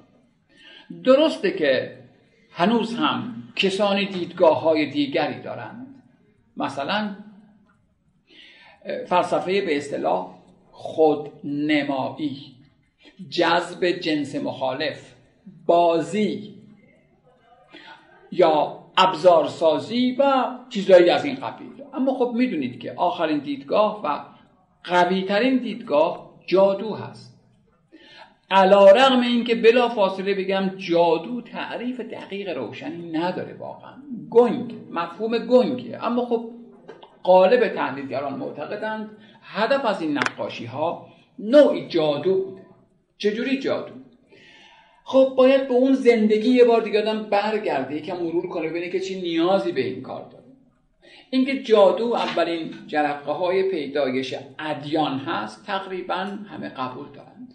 خب هنوز که دین و مذهب اینا وجود نداره. اما انسان اساسا جهان پیرامون رو کنجکاوانه بررسی می‌کنه. برای عوامل دنبال دلیل میگرده. و به اصطلاح امروزی بگیم دیگه فلسفه بافی می‌کنه. سوالات بدون پاسخ پیرامونش خیلی زیاده. به نیروهای ماورایی فکر می‌کنه طبیعی فکر کنه. اصلا فرق انسان و حیوان چیه؟ میگن انسان حیوان ناطق که معروف هست. خب ناطق منظور قوه دراکه است ادراکه نه اینکه فقط حرف این حرف زدن یک نوع تفکر دیگه. ما تفکراتمون رو با این نطق بیان می‌کنیم. پس انسان حیوان متفکره. برای انسان فکر داره. انسان به نیروهای ماورایی مجبور فکر کنه. خیلی روشن. بسیار بدیهیه. هوا روشن میشه صبح. دو روشن شد؟ کی روشنش کرد؟ آفتاب کجا میره؟ چرا هوا سرد شد؟ چرا اون مرد؟ بچه از کجا میاد؟ چجوری زاده میشه؟ زندگی چیه؟ مرگ چیه؟ این دنیا رو کی درست کرد؟ زلزله چرا اومد؟ باد چرا میبزه خب اینا رو تجربه می‌کنه ولی پاسخ براش نداره. جادو از اینجاها شروع شد که می‌خواد پاسخ پیدا کنه راه حل پیدا کنه برای این مشکلاتی که پیرامونش رو فرا گرفته حالا مهمترین مشغلش کسب غذاست. تو این شکی نیست. مهمترین کارش شکاره پس تلاش می‌کنه شانس پیروزیشو بالا ببره. شکی تو این نیست. به هر ترفندی به هر کلکی به هر روشی می‌خواد که شانس پیروزی خوش در شکار بالا ببره. خب شکار امری بسیار پرمخاطره است. یه بار دیگه یادون باشه. تنها کاری که حتما و همیشه باید انجام بده تا زنده بماند شکار. کار دیگه ممکنه هیچ کار دیگه نکنه اما شکار نمی‌تونه نکنه. و اینم یادمون باشه که تقسیم کار هنوز صورت نگرفته. فکر نکنیم تقسیم کردن آقا اون چهار نفر شکار کردن اون پنج نفر میرن آب میارن این پنج نفر هم میخوابن بادشون بزنن. نه چرا این چیزی اتفاق نه اون تقسیم کار صورت نگرفته. عقل ما چی میگه؟ بر مبنای فیزیک اندام جنس مذکر و مؤنث عقل ما میپذیره که شکار مقوله خشن نیازمند نیروی عضلانی بیشتره. پس احتمالا جنس مذکر یا مردان حضور پررنگتری داشتن. اما این به معنای تقسیم کار نیست. هنوز خیلی مونده به تقسیم کار. تقسیم داریم نوسنگی حتی. میان سنگی هم نه. پس همگان در واقع در شکار شرکت می‌کردن. اما عقل ما میگه خب پیرا و بچه ها طبیعتا نباید شرکت کنن یا طیفی از زنها باید کمتر شرکت کنن ولی به هر حال شرط زنده ماندن شکاره چون هنوز کشاورزی بلد نیست که برای من محصول کشت خودم رو می‌خورم مهمترین غذاش هم همونی که از شکار به دست میاد. حالا چه گوش چه هر چیز دیگه ای که ممکن است شکار به دست بیاد. البته شکار مزیت های دیگری هم داره مثل پوشش که می‌تونه از پوست استفاده کنه و استخونش و رودش و چیزهای دیگه هم از این قبیل هست که کاربرد داره. اما مهمترین کار شکاره و شکار کار پرمخاطره است. چرا پرمخاطره؟ چون همه حیوانات وحشی هند. هنوز چیزی به نام حیوان اهلی وجود نداره. ابزار شکار چیه؟ چوب دستی. سنگ مشت چنگ دندون. خب بدیهیه. با این امکانات رفتن به شکار حیوانی مثل گاو وحشی گوزن وحشی اسب وحشی پر مخاطره است. شانس پیروزی خیلی بالا نیست ولی ضرورت شکار صد درصد نمیشه از سبتون گرسنگی فشار میاره خب لاجرم می‌خواد کارایی بکنه روشهایی به کار بنده نیروهایی رو به خدمت بگیره که بلکه شانس خوش در شکار بالاتر ببره. به همین جهت میگن جادو. بله انسان تجربه شکار رو قطعا داره قطعا داره. اما شکار مقوله پیچیده پر مخاطره است. تردید نداریم که هزاران بار به جای اینکه انسان گاو رو شکار کنه گاوه زده اینو در به داغونش کرد. مصدوم کرده ناقص کرده یا کشته. چون گفتم تفنگ زد واسه بزنه حیوانه بکشه که شمشیر هم نداشت. با سنگ و چوب و چماق. البته گروهی حمله می‌کرد. کوتاهش کنم. ما آدمیان برای کارهای مهم برای خودمون هم آمادگی جسمی هم آمادگی روحی تعریف می‌کنیم. من و شما هیچ فرقی تو این زمینه با اجداد 20 سال پیشمون نداریم. ما وقتی می‌خوام کاری مهم مهم از هر جهت برای مهم باشه. انجام بدیم. هم گاهی اوقات بخشی از این مهم ها به تقویت جسمانی من نیاز دارن. بخشی به تقویت روانی من احتیاج دارن. به همین جهت انسان قارنشین سعی می‌کنه خودش رو از لحاظ جسمی و روحی تقویت کنه تا شانس پیروزی در شکار بالاتر بره. هر دوشو بگم بعد چند دقیقه استراحت کنیم برگرد جسمی چطور؟ خانم زهرا نعمتی قهرمان تیراندازی ماست درسته؟ خب چرا شما نشدی؟ چون تمرین نکرد. درست دارم میگم. مادرزاد که ایشون تیرانداز نبوده که آقا هزار بار تمرین کرده حالا از من و شما خیلی بهتر می‌تونه به هدف بزن تمرین کرده دیگه. شک نداریم که اصلا هزاران بار. چرا آقای مسی شوت می‌زنه؟ میره دروازه من می‌زنم میره طرف یه جای دیگه. خب تمرین کرده دیگه. مادرزاد کشون فوتبالیست نبوده که. تمرین اینا به جسم مربوطن اینا به جسم مربوطن پوز بدم. من قله دماوند میرم شما نمی‌تونید برید. می‌تونستی می‌رفتین خب چون تمرین کردم. پدرم در آمده مفته نیست که اینقدر تلاش کردم اینقدر رفتم اسم کارت برگشتم. اما بالاخره یاد گرفتم اینقدر جرأت دارم که هنوز هر سال خوشبختانه حداقل یه بار قله دماوند من میرم. تمرین کردم و الله تو خانواده میشه که همچین کاری بلد نیست بکنم خیلی کار دیگه هم تمرین کردیم که یاد گرفتیم. که هزاران کار دیگه با ممارست به لحاظ جسمی دارم میگم به لحاظ جسمی. یاد گرفتیم خیلی کارا بکنیم که بغل دستمون بلد نیست انجام این به بخش جسمی مربوط خب اون برای شکار کردن از لحاظ جسمی باید دقت و توانش بره بالا. چیکار می‌کنه؟ نقاشی رو می‌کشه تمرین می‌کنه. تمرین می‌کنه شکار رو. یعنی با اون چوب دستی یا سنگ هی پرتاب می‌کنه بهش. خب دقتش میره بالا دیگه. دقتش میره بالا. خیلی ساده است. گفتم فرقی از این جهت نداریم ما. خانم زهرا نعمتی می‌زنه منم بزنم ممکنه بزنم ولی یه جای دیگه می‌زنم چون دقت ندارم تمرین نکردم. تمرکز من کمتر از اونه دیگه. اما بحث روانی هم هست. گفتیم کار پرمخاطره است. ممکنه بزنه بکشدت. حتما من و شما برای اینکه کار پرمخاطره باید از روانی هم خودمون رو تقویت کنیم. من اول باید باور کنم که من می‌تونم برم دماوند. درست جسم بخواد پا نشته باشم نمی‌تونم. پا رو دارم. شما هم دارید. اما من از لحاظ روانی خودم رو آماده می‌کنم. نمیگم من 60 سالمه. همسن من تو پارک میشستن دارن سیگار می‌کشن. من اصلا نمیگم. واقعا این همسن من هم بازنشستن هم و میشن تو پارک دیگه کار دیگه ندارم من بازنشستم اما من این فکر نمی‌کنم که من بازنشستم. از روحی اصلا این فکر نمی‌کنم. خودم باور دارم که من می‌تونم برم. باور بفرمایید چون پیش دارم میگم. اولین بار که سالها پیش داشتیم می‌رفتیم اولین بار البته ده سال بیشتر نیست من قبل از اون سالها رفته بودم نسبت برم قلب من از 24 5 سالگی مرض دیگه نمی‌دونم. مادرم که مفت مرض داریم از 24 5 سالگی هی سعی کردم برم دماوند. اصلا دماوند تو بود عقده برای من. اولین بار فکر کنم 50 سالم بود که تونستم برم قله.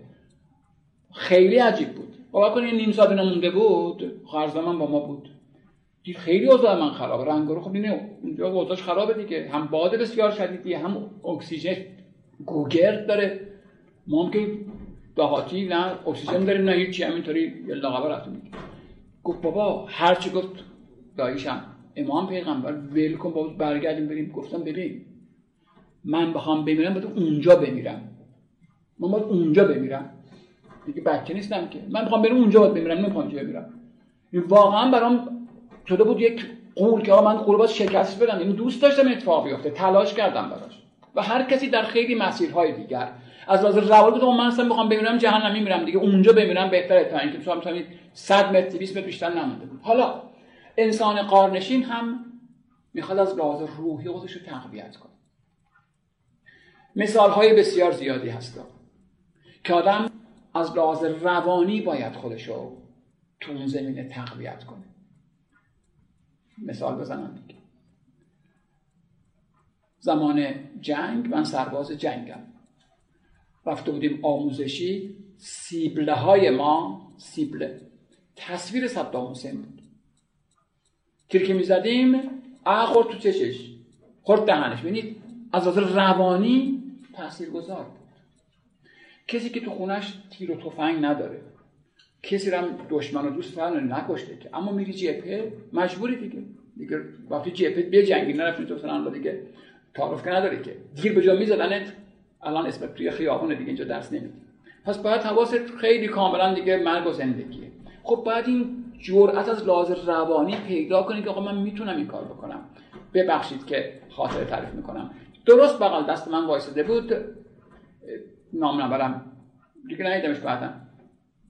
داشتیم تیراندازی می‌کردیم. اصلا تفنگ سربازی رفتن یا نه تفنگ گرفته بود گریون چرا میت از تفنگ میترسیدیم. خب میگم مثلا وحشت داشت که خب بالاخره جسه صدای داره. لگه پسر گنده 18 19 ساله؟ اوه 40 سال پیش از اینو. گریه می‌کرد. اومد گفت چی شده؟ مادرت مرده؟ فرمانده بود. تو پشتم بهش داد به بخش اردنگی هم داد تو می‌خوای بری جبهه واسه مملکت بجنگی. خب همین آدم که اولین بار دقیقا یادم داشت اشکش میومد که آقا من میترسم اینه فشار بدم این بزنه. دو سه ماه بعد تو جبهه دیگه شده بود نقل و نبات. خمپاره شستم مینداخت آرپیجی هم مینداخت. یاد گرفت دیگه مجبور شد یاد بگیره. دیگه گریش هم در نمی اومد روح و روان انسان تربیت پذیره مثل بازوان و ماهیچه های آدمی. این انسان می‌خواد خودشو برای مبارزه با اون گاو وحشی از لحاظ روانی تقویت کنه. پس تیرو می‌زنه وسط قلب اون گاوه؟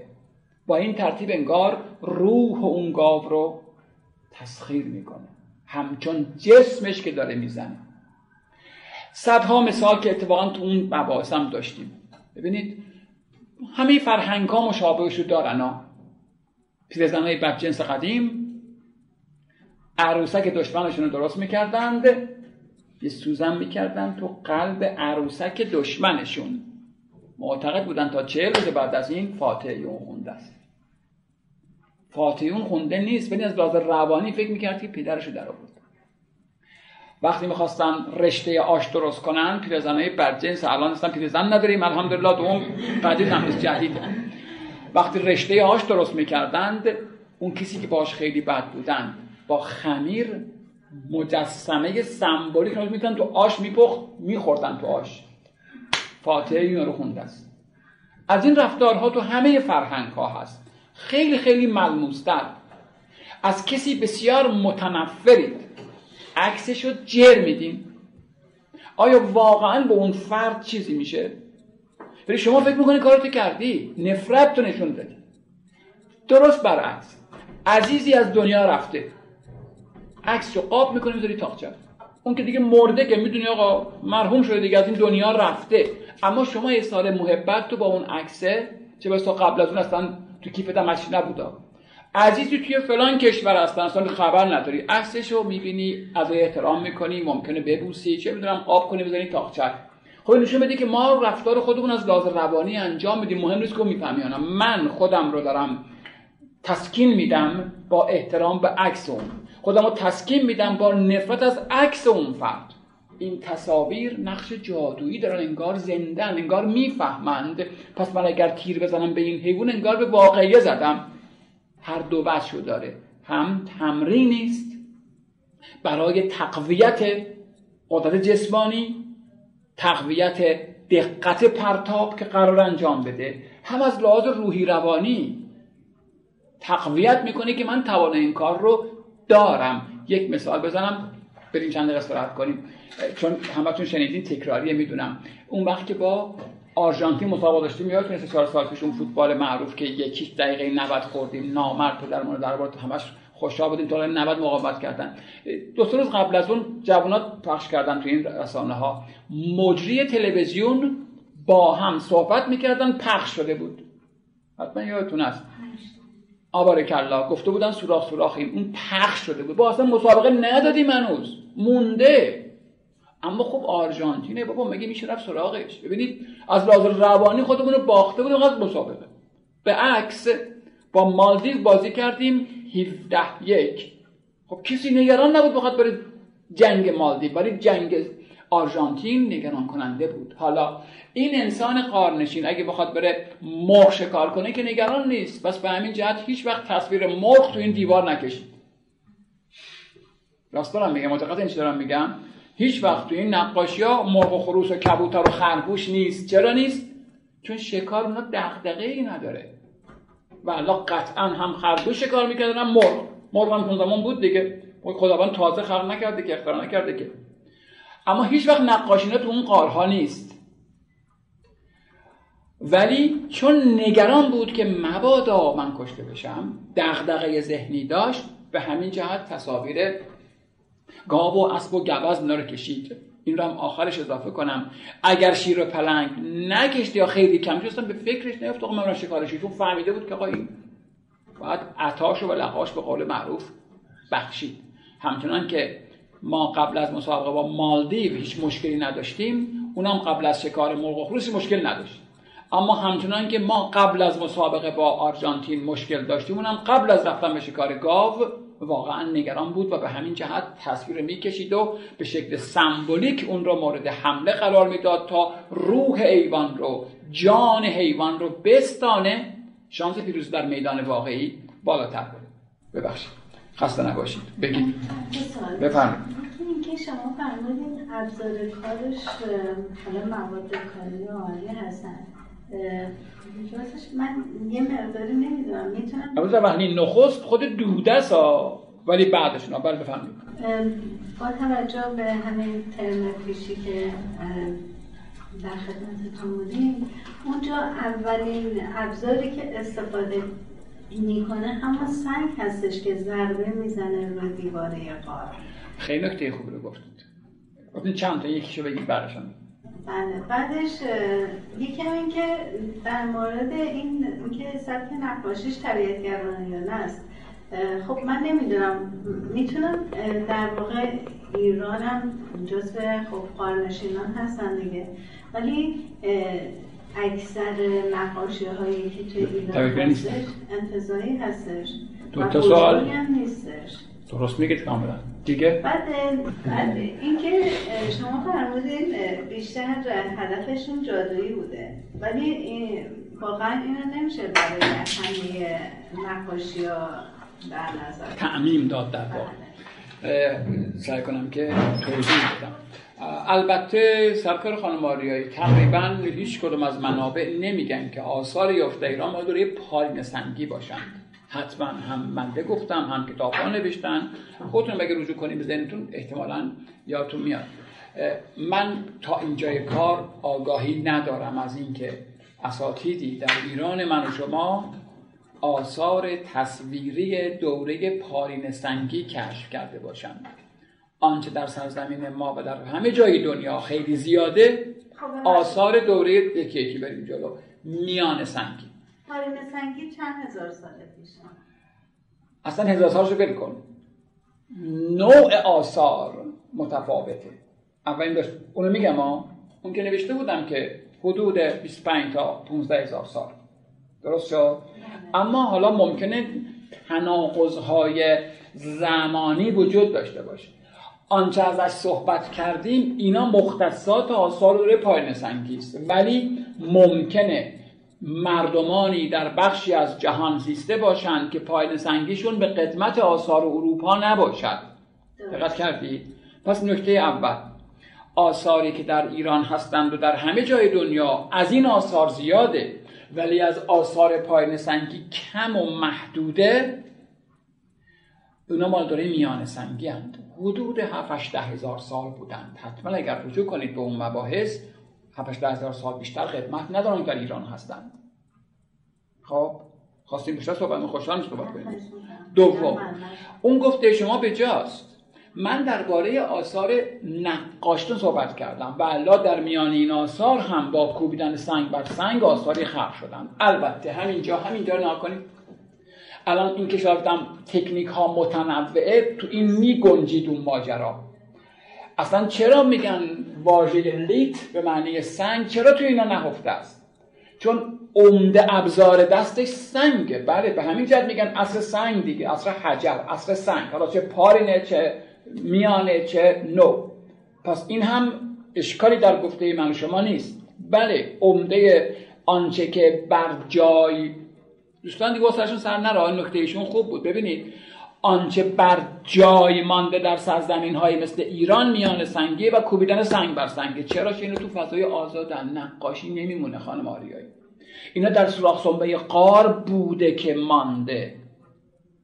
نقاش در فضای آزاد نمی‌تونسته بمونه تونستم انتقال بدم. می‌تونی بگی نه. ها این هستش که خب ببینید رنگ رو از ریشه ها و برگ ها و گل ها بله. پیدا کردن این واقعا یه پیشرفتی برای البته. خب آتشو میشناخت البته. بله.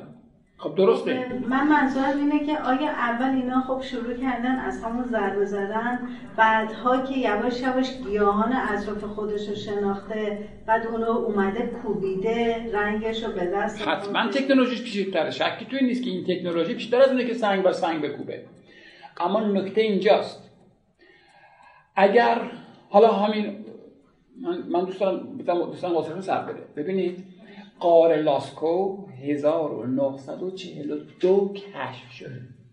78 سال پیش است. چطور کشف شده؟ به دلایلی که ما در زمان و به دلایلی که ما نمی‌دانیم کوریزش کرده مسدود شده بوده ورودی قار.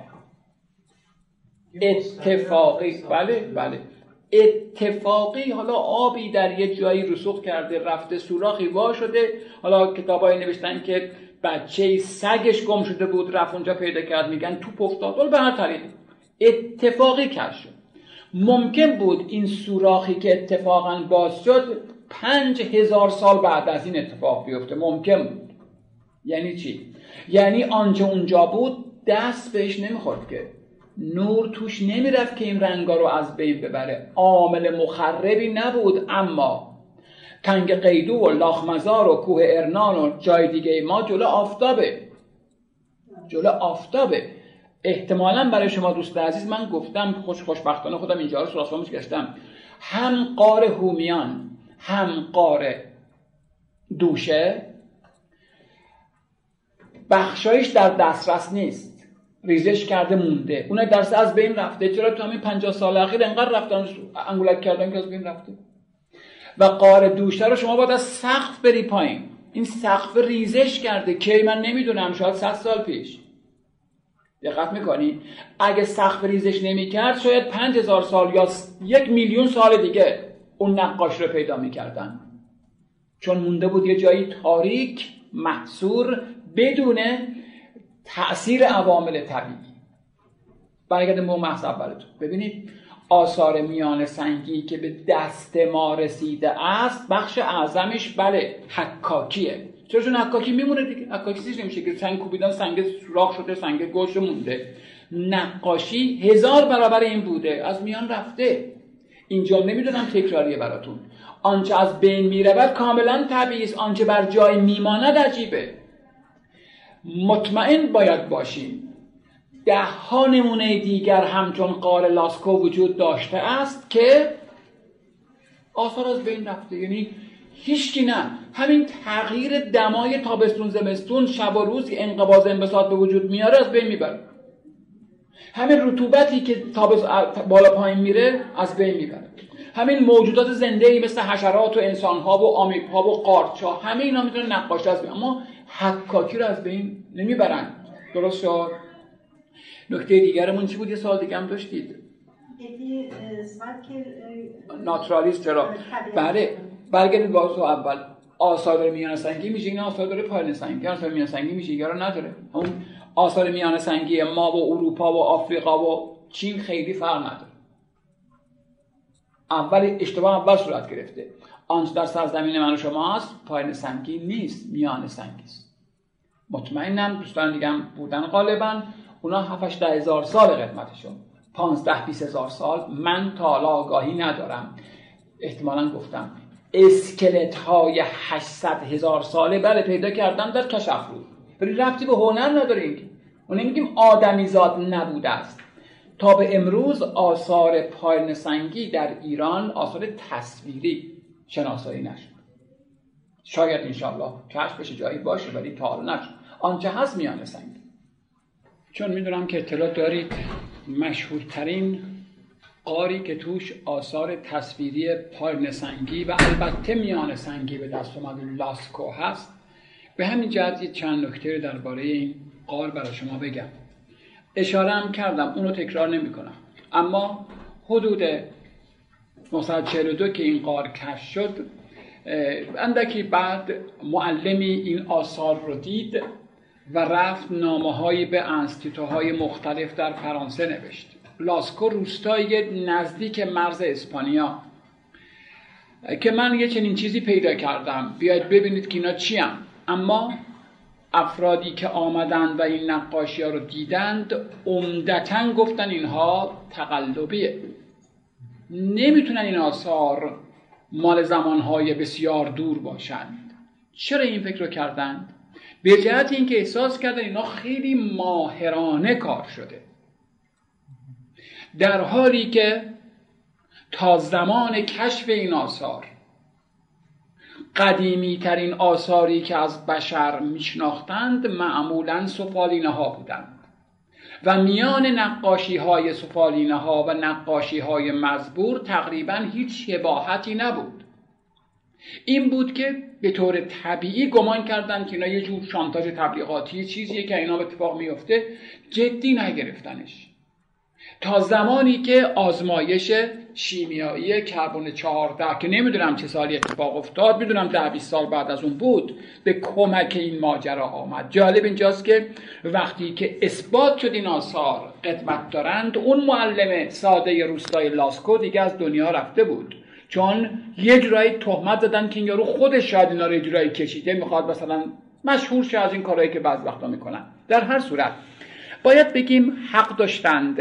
کسانی که برای دفعات اولین نقاشه رو دیدند نتونن بپذیرن که اینا مال هزاران سال پیشه. به جهت اینکه به لحاظ رعایت اصول آناتومی بعضا شگفتانگیزند. یعنی گویی یک استاد آناتومیسته که حیوانات رو خوب می‌شناسه. من خب رشتم نقاشی بوده خدمت دوستانم گفتم مثل بعضی از شماها. واقعا بنده بلد نیستم اسبی به این خوبی بکشم. با اینکه اقلا سی سال معلم طراحی نقاشی. بلد نیستم واقعا. چرا بلد نیستم؟ چون تجربه ندارم دیگه. آقا من که اسب کار نکردم من فیگور کار کردم. از روز اول رفتیم کلاس من و شما گفتن آدم بکش یا به قول دانشجو کاسه بشقاب بکش کاسه گوزه بکش. نگفتن گاو بکش اسب بکش. پس تجربه نداریم ما. نباید بلد باشیم. دغدغمون این نبوده. در حالی که انسان خارنشین دغدغش این بوده. یعنی به تدریج این علوم این آگاهی این شناخت به دست اومد. از ابتدا نبود. بله. ببینید یک نمایی از قار لاسکو است. ببخشید از قار لاسکو می‌تونم اضافه کنم. تقریبا 1650 متر طولشه. دو شاخه داره. این قار. خب یعنی خیلی نام. مثلا چندین کیلومتر نیست. کمتر از دو کیلومتر. این یک دو.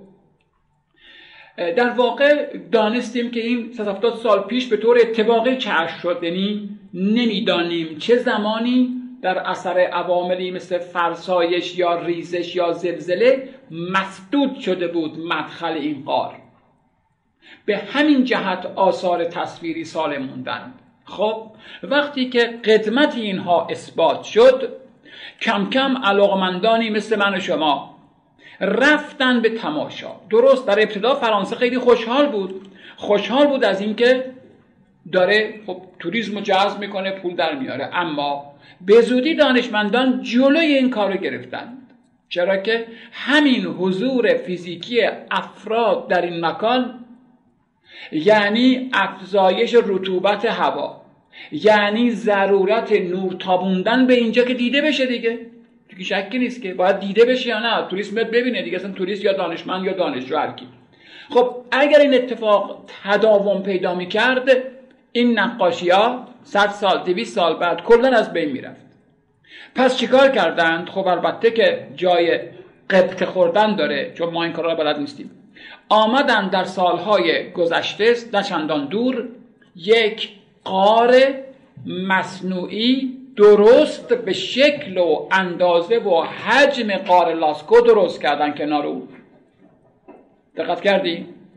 درست قاری مصنوعی به شکل و اندازه و حجم و طول و عرض و تمام مختصاتش با تمام این نقاشی ها چه کار جذابی. تا توریستا به اینا رو ببینند. اون یکی رو قفل و بس کردن که مگر در مورد خیلی خاصی. چون یه جورایی انگار با آیندگان خب مدیونیم دیگه. نباید این کره زمین رو این کارو می‌کنیم. ما نابودش کنیم که باید بالاخره آیندگانی هم سهم داشته باشن. پس به طور طبیعی اگر این آثار در مرز دید باقی میماندند از بین می‌رفتن. گیرم هیچ بنی بشری دست نزنه چراغ که باید روشن باشه رو ببینی که. خب همین چراغ کافیه که این مدت زمان دیگر یا نمی‌دونیم 100 سال 200 سال. چون اینو می‌دونید هیچ رنگی در برابر نور مقاومت 100 درصد ندارد. حتی امروز هم که شیمی انقدر پیشرفت کرده. پس به تدریج از بین می‌رفتن. برگردم عقب. به همین حساسیتی که جهانیان نسبت لاسکو دارن مطالعه روی لاسکو بیش از جاهای دیگر صورت گرفته. از جمله مثلا می‌دانیم تو کابوش هایی که کردند حدود پنجاه تا شمدون پیدا کردند. بلا فاصله بگم که تعجب شما به جا بود. نه شمدونی که تو خونه من شماست. کلمه دیگه ای نداشتم بدم آتشتان بگم چی بگم؟ در واقع این مکان رو باید روشن کنن شک که توش نیست که بتونن زندگی کنن و نقاشی بکشن. تو تاریکی نوش نقاشی کشی تو این تردیدی نیست. حالا با چی باید روشن کنن؟ پی میسوندن دیگه. یا چوب اینا بود ولی چوب اینا زود تموم میشه. دنبه یا پی که در دسترس بود دیرتر تموم میشه. علاوه بر اینکه زود خاموش نمیشه. چربیه دیگه. اینا رو سنگ های تختی سنگایی که شکلش تخت باشه. حالا گود که بعیده. یه تیکه دنبه میذاشتند میبردن بالا میبردن هر ما نقاشی کنند. حدود پنجاه تا از این بگیم واژه‌ای که بردن این بود. چی بگیم؟ بگیم مشعل بگیم شمدون بگیم آتشدون. حالا چی بخواد بگیم. با چیزی که مشخص در روی این بارها آتش روشن شده. و این آتش مثلا اینقدر بوده. تنور که نبوده. بردن بالا که نقاشی رو ببینند. دقت می‌کنید خب اینا اطلاعات جالبی است که به واسطه این حساسیت ها به وجود آمده. و بعضی از این نقاشی رو دقیق تر خواهم گفت بعضی از این نقاشی ها در ارتفاعی هستند که مثلا تا حتی پنج متر می‌رسه از زمین. اون پندار عوامانه اینه که فکر کنیم آدم ها بزرگ بودن اما کاملا این غلطه. برگردم عقب. بر ایشون خواهم داد. نه جالب اینجاست که در قاره لاسکو اندیشمندان پیدا کردند نقاشی هایی رو که اینجا بودم ببخشید. ببخشید. پیدا کردند اون سوراخ هایی که یا اون بگیم خلل و فرج اون ترک ها که توش یه که چوب کردند. تا روش پا بذارن بگیم داربست به زبان ساده درست کنند. که برم بالاش برم بالا. چرا چرا بالا؟ چرا برم بالا؟ به جهت اینکه پایین پر شده. آقا پر شده دیگه. ابزاری به نام پاک. کن ندارم پاکش کنن که؟ قار لاسکو حدود پانزده هزار سال محل استفاده بوده نمیگیم فقط زیستگاه بوده. اتفاقا استادان ما بر این باورند که در بخشایی از هزاران سال آخر شاید چیزی شبیه معبد شاید حالا کلمه معبد باید با احتیاط به کار بره ها. یه جوری انگار مثلا مکان خاصی که برای این کار برن توش اصلا. در دورهای متأخر. کمتر قار دیگری هست که اینقدر طول زمان برای استفادهش بشناسیم. ما قار لاسکو این ویژگی رو داره. خب بدیهی است که در این حدود پانزده هزار سالی که از قدیمی ترین نقاشی تا آخرین نقاشی ها خلق شده این محدوده جغرافیایی پر میشه. آره پر میشه. ببینید همه جا که نمیشه نقاشی کرد بعضی جا صاف و صوفه دیگه بعضی جا کاملا کج و معوجه اون قسمت های صاف و صوف محدودند. البته من الان به خاطر ندارم. دقیقا تعداد نقاشی ها رو شمردند. مثلا میگم هزار خورده ایه. مثلا صد هزار تا نیست. حدود هزار تا این مثلا حفظ نیستم من اینو. پس مشخص محدود این جغرافیا نامحدود نبوده. به خصوص که همه جا نمی‌شد نقاشی کرد. پس تموم می‌شد پس جای خالی کجاست اون بالا؟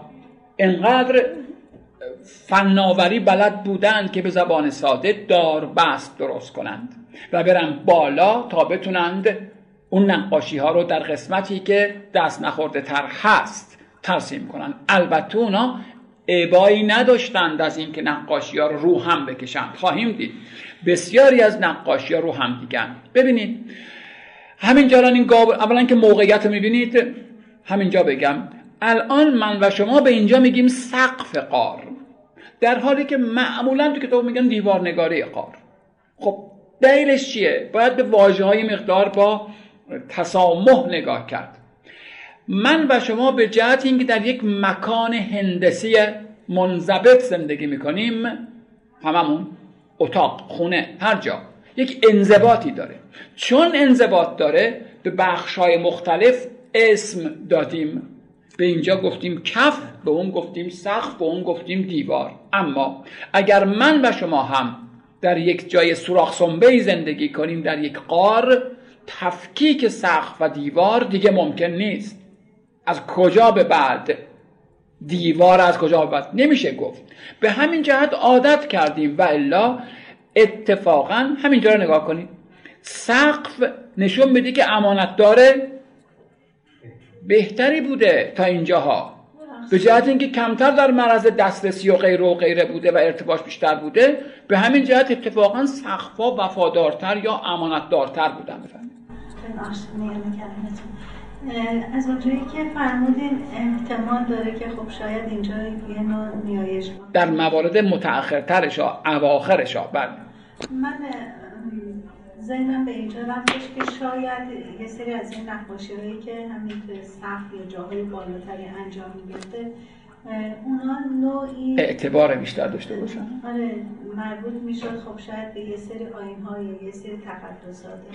من مخالفت با شما ندارم فقط یه نکته رو کنم. من برای نسبینان نیستم که آیا پانزده هزار سال پیش هم مثل من و شما برای جهاد جهاد ارزش قائل بودن یا نه؟ جمله مفهوم بود. ما امروز بدون هیچ دلیلی بدون هیچ دلیلی راست رو بر چپ مقدم میداریم. راستی خوبه چپ خوب نیست. بالا خوبه پایین خوب نیست. در همه فرهنگ ها میشه گفت جهنم زیره. اما خدا کجاست؟ اون بالا بالا بالا که معنا نداره که. ببینید بالا پایین نسبی هم دیگه. بالا کجاست؟ این نشون میده که انسان زمین رو اینجوری فرض می‌کرده اینجا رو زیر اینجا رو بالا. خب زمین که اینجوری نیست زمین گرده. پس بالا پایین معنا دارن با در ذهن من و شما. هیچ کس در تاریخ نگفته خدای خداوندا. همیشه گفتن خدای خداوند یعنی انگار ناخواسته همه خدایان همه سرزمین ها انگار اونوراست. پس بالا دارای بار مثبته. من نمی‌دانم که آیا اون زمان هم چنین ذهنیتی وجود داشت یا نه. اگه بر مبنای تفکر امروزی گفته شما درسته نه بر مبنای اون زمان مطمئن نیستیم مطلب. خوب فکر کردید محتمل است. میگم مخالفتی ندارم ولی باید تعمل داشته باشیم که امروزه ما بالا رو به مفهوم مثبت می‌گیریم. نمی‌دانیم که آیا اون زمان هم می‌گرفتن یا نه. بله رنگ ها چقدر خوب موندن. بفرمایید. از شما گفتید یه سریش به خاطر تمرین شکار و اینها الان نشونه ای از بله. من اینکه تو این تصاویرم باشه نمی‌دونم ولی من دارم تو اسلایدام دارم حقیقت قطعا. ولی تو این الان یادم نیست. بود نشونتون میدم. ولی مطمئنم که من دارم. مشکل تر مشکل تر و اینم یادمون باشه وقتی جا نباشه چیکار میشه کرد؟ یعنی وقتی واقعا اونجا پر شد کاری نمیشه کرد. ولی درست میگید در سخت باشه کمی این عمل کرد مشکل تره الان در اینجا ما لشکری از گاف ها رو می‌بینیم که حالا حداقل اینه که یکیش دو رنگه. خب این عجیبی نیست البته خیلی از حیوانات اصطلاحا ابلغن دیگه. این نمای عمومی از قاره لاسکو است. اینم باز یه نگاه اصطلاحا پانوراما از قاره لاسکوه. جالبه که اینها هم عموما قسمت هایی که می‌تونه بهش بگیم سقف نه دیوار یعنی بالان. و نقاشی در اون قسمت کار پیچیده است. چند نکته رو روی این تصویر با هم آها سرکار خانم اینا اینا اینا این این این این افتاد. این از اون مواردی است که خوشبختانه اینجا هست. جای ضربه ها رو جایی که کوبیدن بهش جای ضربه ها رو میشه روش دید. زمینای دیگه من دارم اما تو اسلایدها تسلط داشتم می‌دونستم ما تو این نمی‌دونستم ولی خوشبختانه تو این هست. برگردم به تصویر.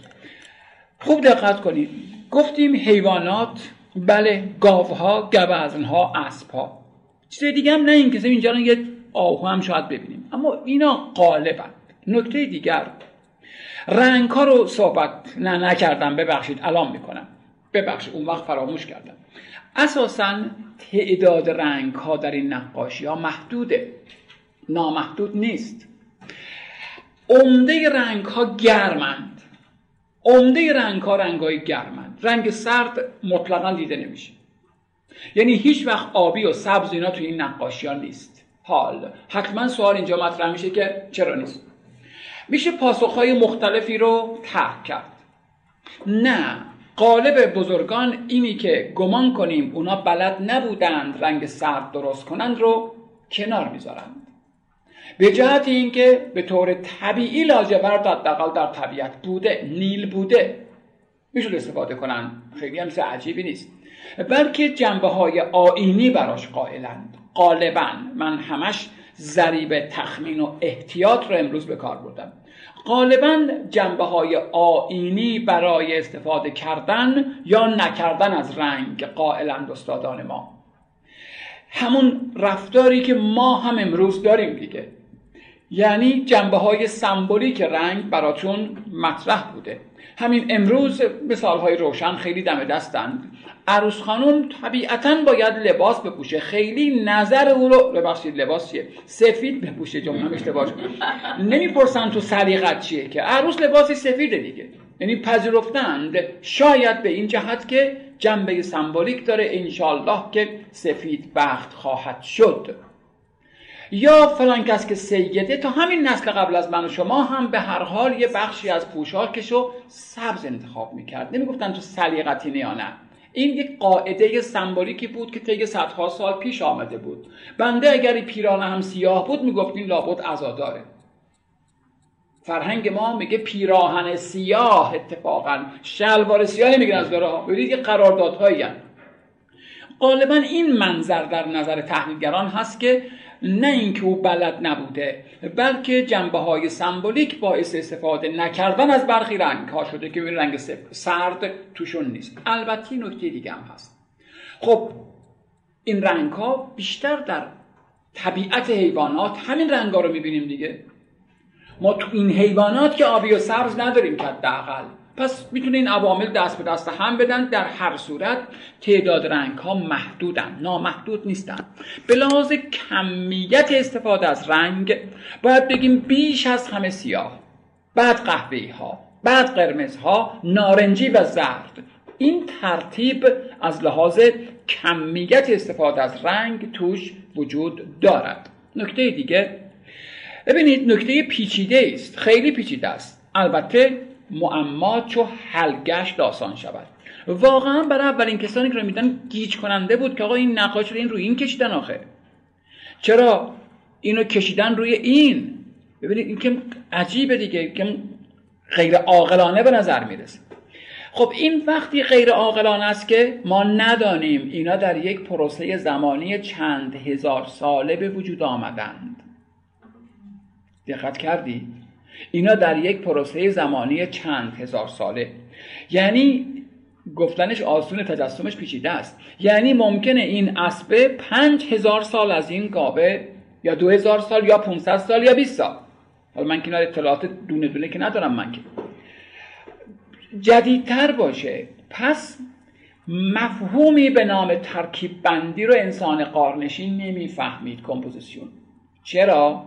به این نکته کمی جالب بیشتر دقت کنیم در آثار دوره پارین سنگی هر اثر هر حیوان یک موضوع مستقله که ربطی به بغل دستیش نداره. ما اینا رو کنار هم دیگه می‌بینیم. اینا کنار هم به وجود نیامدن یه جور دیگه بگم.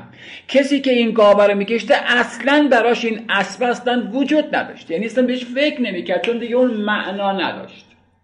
از منظر دیگری بگم. انسان قارنشین این تصویر رو برای یک مراسم می‌کشید. حالا کلمه مراسم یک کمی کلمه خب چند پهلویه. آره یه جور مراسم. چه جور مراسمی؟ مراسمی که همراه با نوعی رفتار فیزیکال. حالا بگیم رقص جادویی بگیم مراسم آینی بگیم سما هر چی می‌خوام بگیم.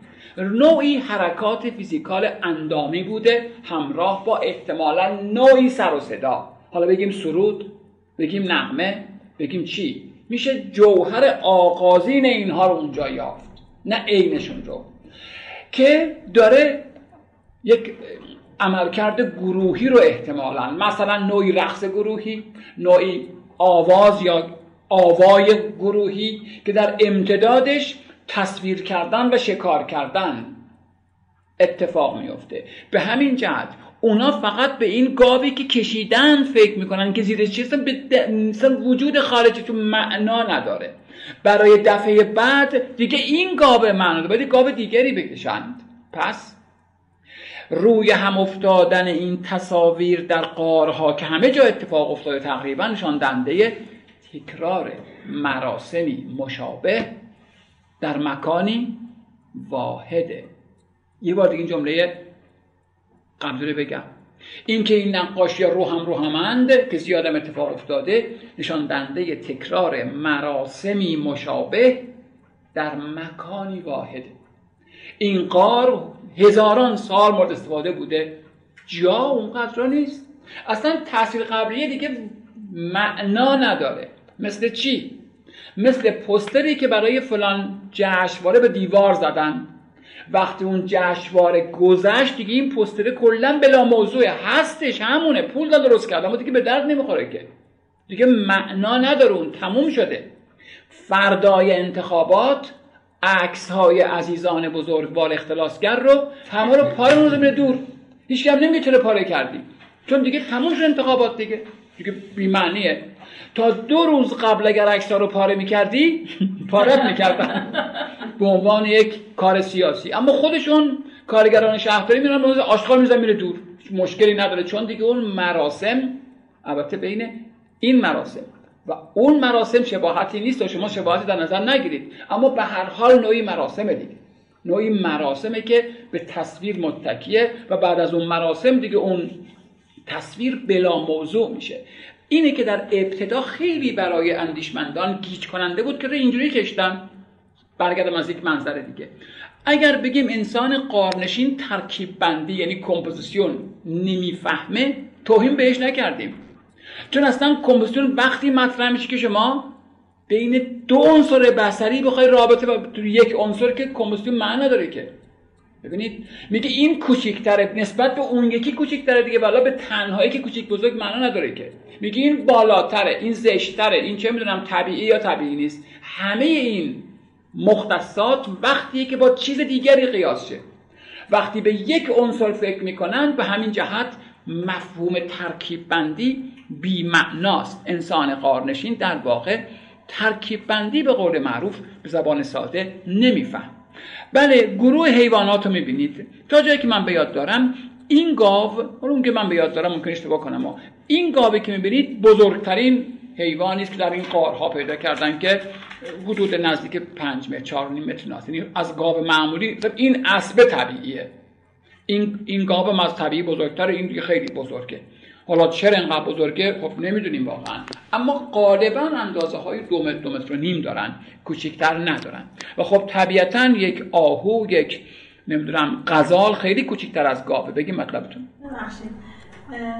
اینکه فرمودین اینا رو تو دوره های مختلف بله. روی هم کشیدن. خب من اون بدلیه رو دارم می‌بینم که شده. این یکی منظورتون؟ بله. بله. اینی که روش کشیده شده خب. ممکنه شما رو فریب بده و به این راه بکشونه که پس لابد اینجا مهارت ها افزایش پیدا کرد. درسته؟ اینا متأخر تر اصلا کلا بدنه رو رنگ نمی‌کردن فقط نه. یه چیزی. اینجوری نیست. نمونه های دیگری هم پیش میاد که به شما مطمئنتون کنم نیست. ببینید اون گفته قبلی که بر مبنای کتاب هاست درسته. تکنیک متنوع. حالا واقعا من حداقل اطلاع ندارم. چه دلیل باز می‌کنم یه بار اینجوری طراحی کنند فقط.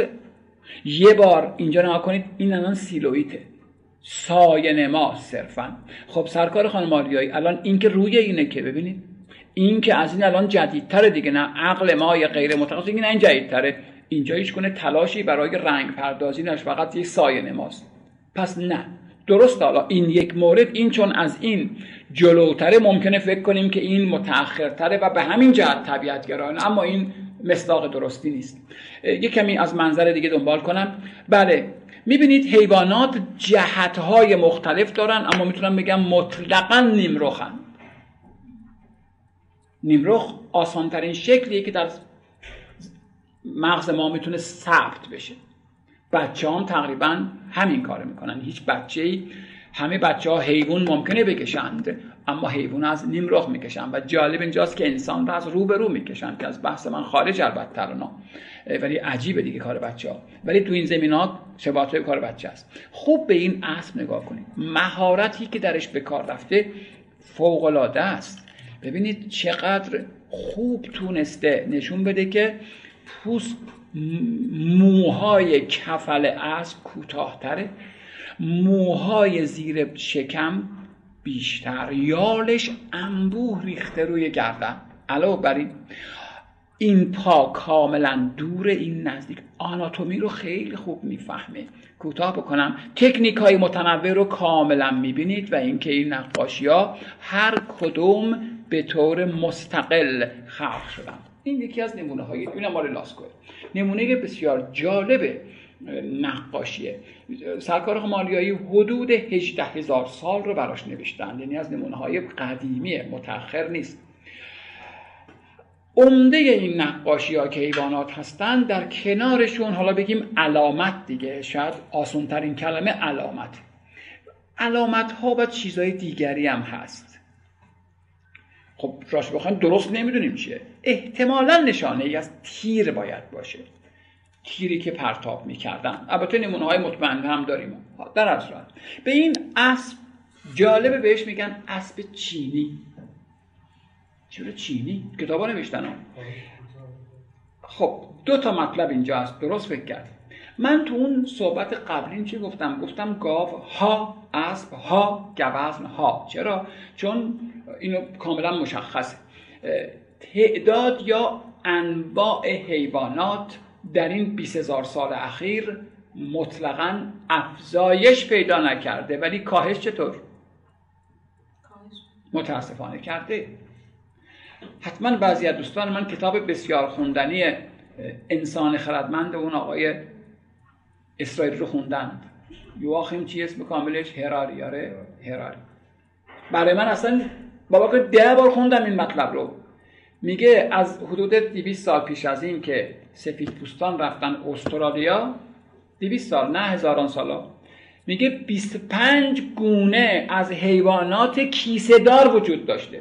یعنی انواع مختلفی همانند کنگورو که فقط یه نمونهش مونده و این انسان پلشت یعنی من و شما 24 نوعش از بین برد.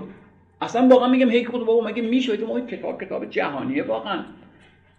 پادروا نیست. میگه 25 گونه از این کیسه تن میگن. چی میگن؟ اینکه بچه رو تو کیسه می‌ذاره به برو. تو همین 200 سال اخیر از بین رفتیم چه کار کردیم با این کره زمین؟ ما خیلی وحشتناک. بگذاریم. حیواناتی کم شدن اما اضافه که نشدن. خب اون زمان هم انواع اسب ها انواع گاو ها بودن. الان این اسب با نسبت فرق داره. من تخصص ندارم ما اطلاعات آمیانه دارم. فکر مونم به اینا میگن یابو. یابو اسب بارکشه اسب سواری نیست. کمی چاختره و فربهتره و پاش کوتاهتره. آیا واقعا این نژاد از اون نژاده؟ اما این از این. یعنی فکر نکنیم که این خطا کرده غلط کشته. یه نژاد دیگری از اسبه. اون ناتورالیزم رو شک نکنیم. نکته دیگه درباره اجراش هم مسئله داره. البته که اون نژاد اسب بیشتر در چینه. ولی من تحلیل دیگری میجا خوندم. چیز دیگری نوشته بود. نوشته بود که نه به خاطر این بهش میگن اسب چینی که خیلی رنگای لطیف و شاعرانه ای توشه. رنگ انگار بعض جا رقیق کرده مثل چینی ها نگاه شاعرانه ای داره. شایدم به این جهت. در هر صورت نکته اینجاست که در این نقاشی که به اندازه طبیعی است و چیزی حدود 18 هزار سال قدمت داره نقاش خلاقیت جالبی به کار بسته. اومده دور قسمتی از بدن رو با خطوط کنار نما ترسیم کرده. خب. به همین جهت اگر از هر کدوم از دوستان پرسن که شکم اسب چه رنگیه خواهید گفت سفید ظاهرا نه؟ در حالی که سفید به کار نبرده. الان چه ساده؟ یا ولی یادون باشه که هزاران سال پیش از اینه. یادون باشه که این آدم هنوز حرف زدن بلد نیست ولی عناصر بصری رو خیلی خوب می‌فهمه. خلاقیت در خور توجه است. یعنی یه جور فریب چشم بیننده. فریب هنرمندانه ها گمان می‌کنیم که این اسب سه رنگه سفید و حالا بگیم قهوه‌ای یا نارنجی و سیاه در حالی که دو رنگ بیشتر نداشته. خب اینا چون خلاقیت تجسمی هن که در نتیجه تجربه اندوزی به دست اومده. نکته دیگر. خوب دقت کنید راست بخواید خیلی پیچیده است. اما چون تکرار میشه فکر کنیم ساده است. این پا اینجا ناکنید. به بدن نچسبیده. این دستم نچسبید اگر میچسبید چی می‌شد؟ تخت دیده می‌شد. ببینید اینو این دوستی میگه که اقلا ده سال تو کار هنری کلنجا رفته میگه. اون آدم هزاران سال پیش میزیسته ولی خیلی خلاقیت در خور توجه است. یعنی واقعا به این نکته توجه قطعا چون صد نمونه داریم. و جالب اینجاست که در قارهای مختلف هم داریم نه در یک قار. و این نشون میده که با یک فاصله محدودی شعور تجسمی داره همگام پیش میره. دقت می‌کنید؟ کلمه دیگه ای نداشتم براش بگیم شعور تجسمی دیگه. یعنی با این روش می‌فهمه که آقا اون ببینید اون ناتورالیسم اینجا بهتر می‌فهمیم ما. اون پا دورتره پس من اینو قطعش کنم نرسونم که کاملا تداعی دورتر رو می‌کنه. واضح. به عبارت دیگه نوعی پرسپکتیو ناقص در این آثار پرسپکتیو به معنای غربیش دیگه. نوعی از پرسپکتیو ناقص توی این آثار هست اما در تک فریمش هست در این اسبه هست قبلیه رو فکر نکنیم که منظورش این بوده که این دورتر این نزدیکتر نه. اون نکته کلی یاد اون باشه. هر نقاشی یک یک نقاشی مستقله که به اطرافش ربطی نداره. جدا کار شد. در یک زمان جداگونه کارش توسط شاید افرادی دیگر. نمونه بسیار زیبایی است از نقاشی قاره لاسکو. این نقاشی مال قار لامادلین هست یا قار دیگه است. بذارید من لاسکو رو ببخشید. بذارید لاسکو لاسکو رو تموم کنم. آها. یکی از نقاشی های قار لاسکو من ترتیبش رو ببخشید اصلاح نکردم باز می‌خوام. این نقاشی است.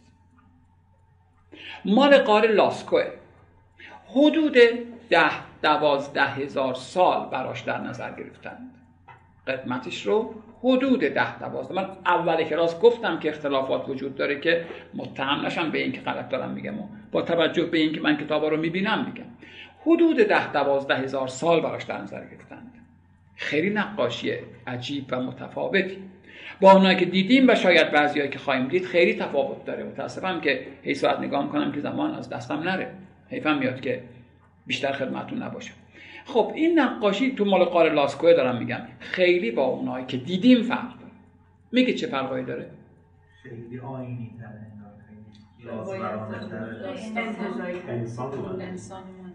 و چیزای دیگه بازم می‌تونید بگید.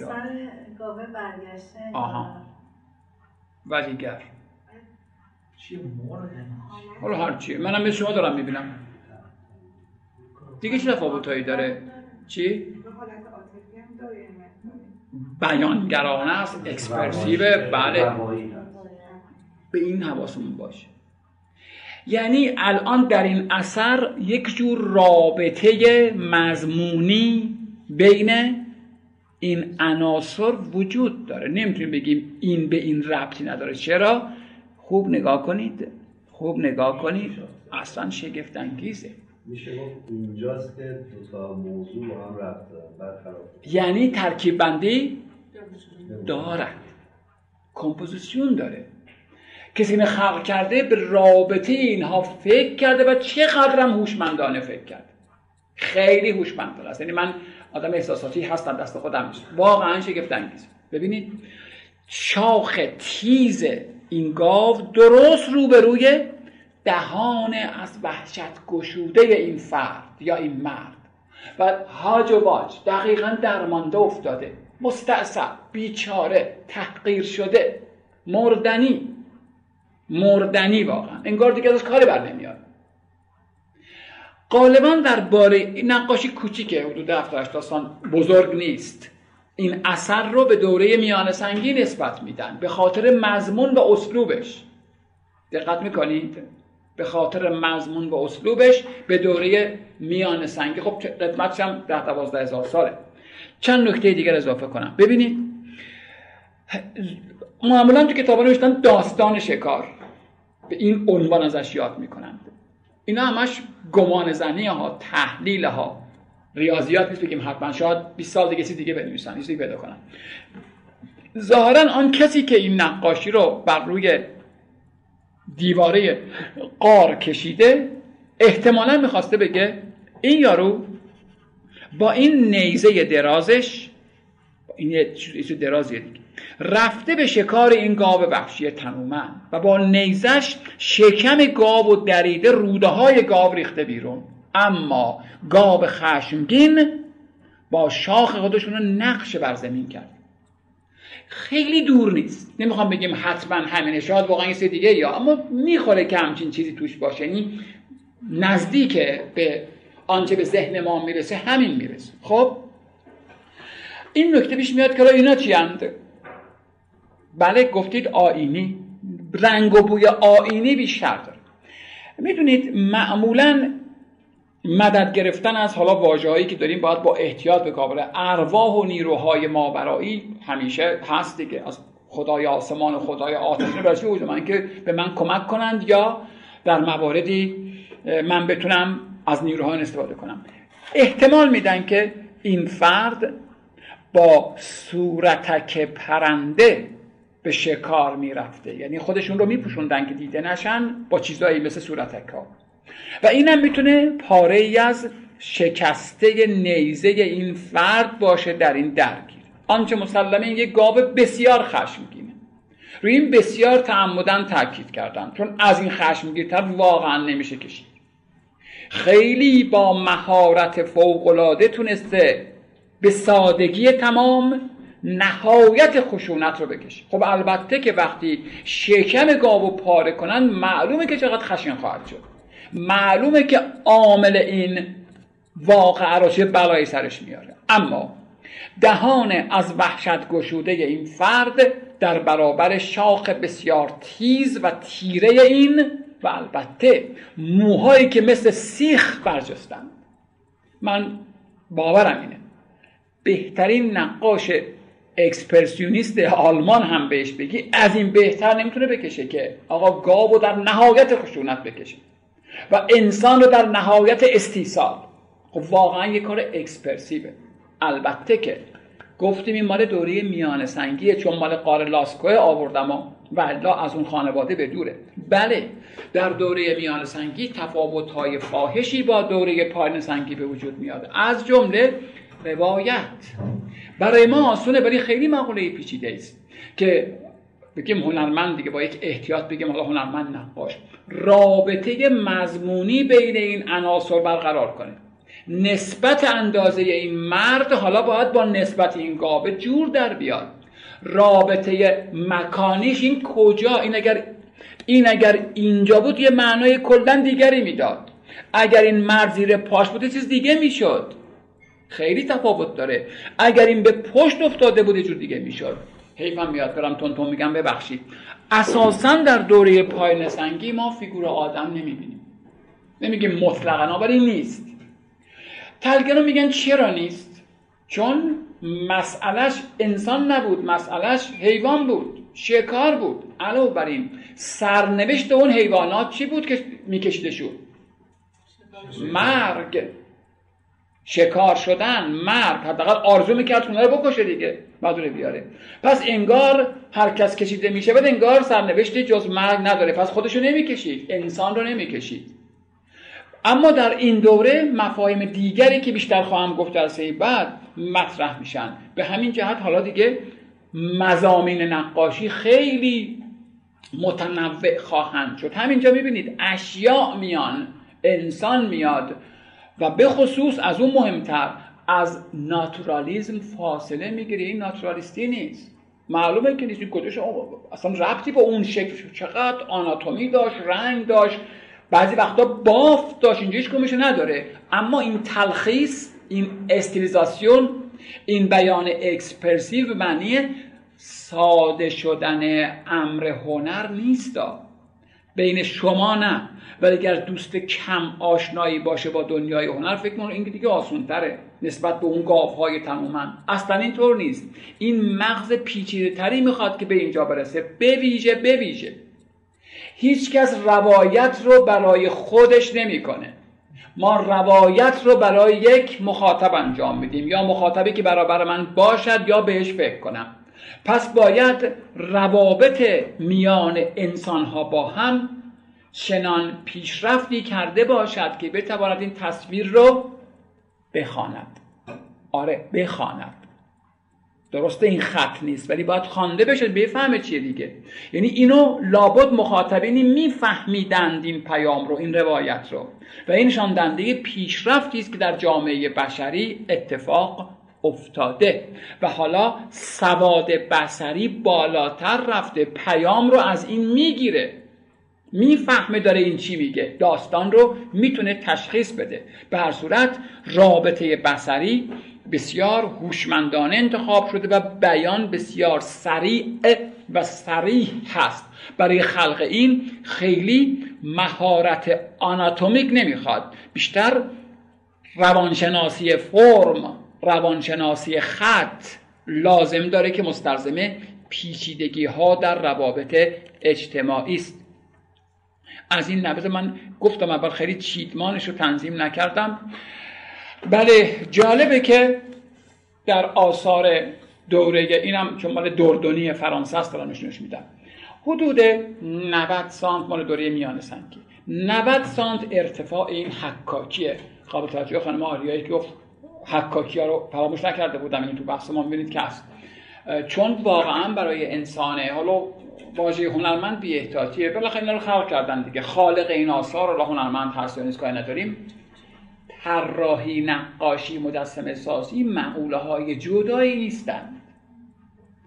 فقط مطمئنیم که حکاکی ماندگارتر از نقاشی از طراحی اما مشکلات اجراییش به مراتب بیشتره. خب خیلی زمان بیشتر و پیچیدگی های دیگری سنگ و با سنگ تراشیدن کار بسیار مشکل که قلم چکش کنه بزنید به تراشتش. خب ببینید چون گفتم مال منطقه دوردونی در جنوب فرانسه است دارم نشونش میدم بلا الزاما تقدم تاریخی توش رعایت نشد. حدود ده هزار سال براش قدمت در نظر گرفتند. مشخصا یک زنه. جالب اینجاست که حالا همین آقای آقای نه خانومه. ولیندروف هم بالاخره زنه. اینی که دیگه می‌شناسین دیگه از آثار بسیار معروف. گفتم همین دیشب پریشب روی این کلنجار می‌رفتم. درباره قدمتش اختلاف نظر هست اما گمان می‌کنم که ده دوازده هزار سال با منطق تاریخ اجتماعی بشر سازگارتر باشه تا اعداد بیشتر. جالبه که این یازده سانته اینقدر این یکی حدود 90 سانته. حداقل که هیچ کدومشون اندازه طبیعی آدم نیستن. آره کلا آثار دوره میان سنگی کوچیکترند یعنی جنبه های طبیعت گرایانه تقلیل پیدا کرده. مثل نقاشی داستان شکاری که گفتم. جنبه های دفرماسیون و اقراق اگزاجراسیون. تلخیص ساده سازی استیلیزاسیون مطرح نه همشون جاندنده پیشرفت ذهنی بشره این خام نمیگم کودکانه این خام اندیشانه است. مردم عوام بر این باورند که آنچه طبیعی تره هنرمندانه تره بله مادر بزرگ من و شما میگه به به یه نقاش شد عین عکس. اهل هنر این رو الزاما قبول ندارند. به همین جهت ناتورالیزم برای کارشناسان الزاما نمونه های اعلا به شما نمیره. بله خلق این آثار مستلزمه پیچیدگی های ذهنی بیشتری است. حالا از همین ولیندروف مال اتریش مال فرانسه نیست. اینه چون تو منطقه ولیندروف در اتریش پیدا کردن معروف شده به ونوس ولیندروف ونوس یه جور بگم مزاح نمی‌دونم چیه. الهه باروری منظور نظر است نه الزاما الهه زیبایی چون معمولا ونوس الهه زیبایی می‌دونم. این یک مادر بدون شک. الهه باروری سمبل زایش و برکت و فراوانی و چنین چیزایی تو دوره پایان سنگی نبود تو این مسائلی مطرح نمیشه. گفتم اندازش اینقدره. خب مهارت قابل ملاحظه‌ای برای تراش چنین اثر جالبی هست. با کوبیدن سنگ بر سنگ باید اینو به وجود بیارن. فراموش نکنیم. نقاشی در دو بعد پدید میاد. اثر حجمی در سه بعد. نوعا در کار حجمی ما با حس لامسه هم کار داریم. در حالی که در نقاشی فقط تجسمه. لامسه کمکی نمی‌کنه. البته بلافاصله بگیم تو بعضی از نقاشی های دوره پایین سنگی برجستگی سنگ استفاده شده بود. اما به هر حال قابل دست گرفتن که نبودیم که من دست بگیرم اینو حملش کنم ببرم این ور یا اون ورش هم ببینم. اونوری نبود اما اینجا اونور هست. ذهن پیچیده ای می‌خواد که رابطه بین حس بساوایی یا لامسه و حس بینایی رو با هم ترکیب کنی و یک مجسمه به وجود بیاد. اون هم با این مفاهیم. می‌بینید این دست نداشته. نشکست دست نداشته. دست نمی‌خواد. چون این راهی باروریه. مسئله باروری زایش برکت فراوانی مهمه. فراوانی و برکت و زایش به بخشی از اندام ها مربوطه. چشم که توش داخل صورت نداره نداشته باشه. پا نداره. از اولم هیچکی نگفت این شکسته. نه این همینطوره.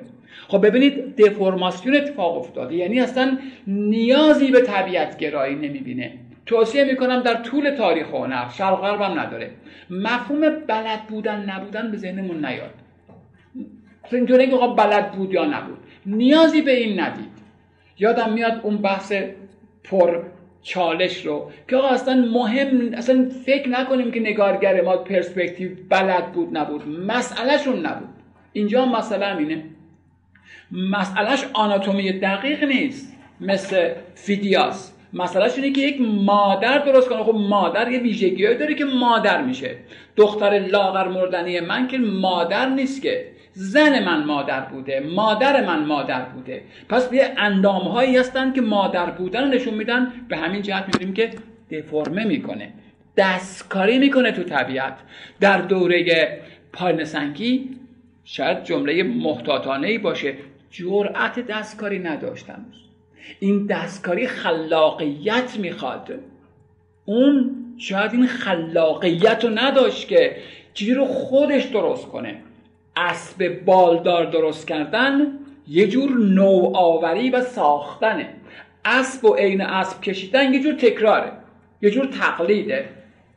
گفتم عوام و ناس گمان می‌کنن آنچه طبیعی تره بهتره. من و شما که این فکر رو نمی کنیم نمونه بسیار جالبی است حیف که وقت تموم میشه.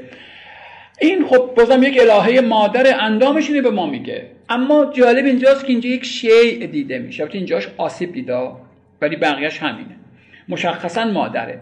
اینجا یک شیء دسته اینه این شیء در وحله نخست ما رو به یاد شاخ میندازه. شاخ. یه شاخ.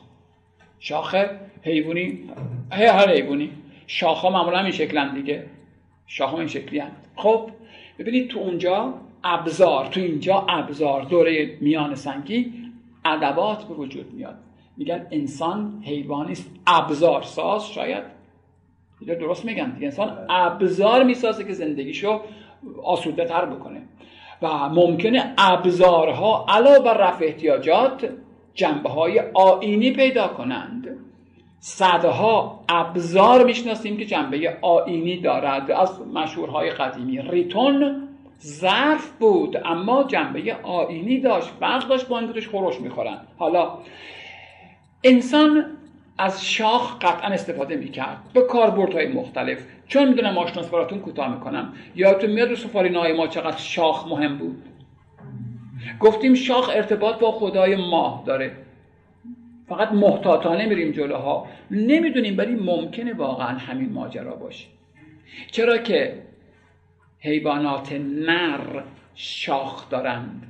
شاخ نماد نرینگی بوده. در بین النهرین که حتما بوده آیا در اونجا هم بوده؟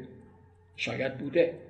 علاوه بر این شاخ شکل شبیه ماهه. پس ماه خدای نرینه است خدای مذکره. خورشید خدای مادینه خدای مؤنثه. آیا این مفهوم ماه رو هم داره؟ درست نمی‌دونیم. بر این باور بودن که چون دوره زنانه 28 روز ماه 28 یا 29 روزه پس لابد ماه در این امر زنانه دخالت داره. به همین جهت ماه میشه مرد. اینجا می‌بینیم که این زنه و اون عنصر دستشه. می‌بینیم که هی میشه اینا رو مثل پنبه حلاجی کرد و دید که چقدر مسائل دارن پیچیده تر میشن. نسبت به اون گاو و اسبی که عین واقعیت بود خیلی داره دگرگون میشه ماجرا. هی آدم گیج میشه که حالا چقدر مسئله. اصلا رو برش کنیم. بدونید نمی‌دونم چقدر با طبیعت آشنایید. تو اگر مثل من کوه در دشت گشته باشید شاید دیده باشید. شاخ ایوانات من شیمی اینا بلد نیستم. توش نمی‌دونم مادهش چیه. توش زود میپوسه. پوک میشه. خالی میمونه. تو من طبیعت دیدم. شاخی که توش خالیه. شاخه. اما اون جنبه اسفنجی میگن. چی میگن؟ مثل ناخون میشه. ناخونی شاخی شکل. شاخی میگن اسلام دیگه. اون شاخیش بیشتر پوسته بیرونشه. داخلش ظاهرا نرمتره زودتر میپوسه. خب ما تقریبا مطمئنیم که از شاخ به عنوان ظرف استفاده می‌کردن. چون شاخ هم که زیاد دور براشون بود. چون کارشون شکار بود دیگه. درست شد؟ اما یه آفرین. یه استفاده هم می‌کردن که با توش میدمیدن برای صدا کردن. خب ببینید همین یه عنصر که دستینه چقدر چالش ایجاد می‌کنه که این چه نقشی داره. اینکه این زنه این مادره اون شاخه. آیا ظرفه؟ توش چیزی هست؟ آیا ماه مفهوم سمبولیک داره. هی می‌بینیم که در دوره میان سنگی مقولات پیچیده‌تر میشه نشان دهنده پیچیدگی ذهن و البته روابط اجتماعی بشر. خب پوزش می‌خوام از اینجا به بعد هفته بعد دنبال کنم. یعنی آثار رو با همین آثار دنبال می‌کنم.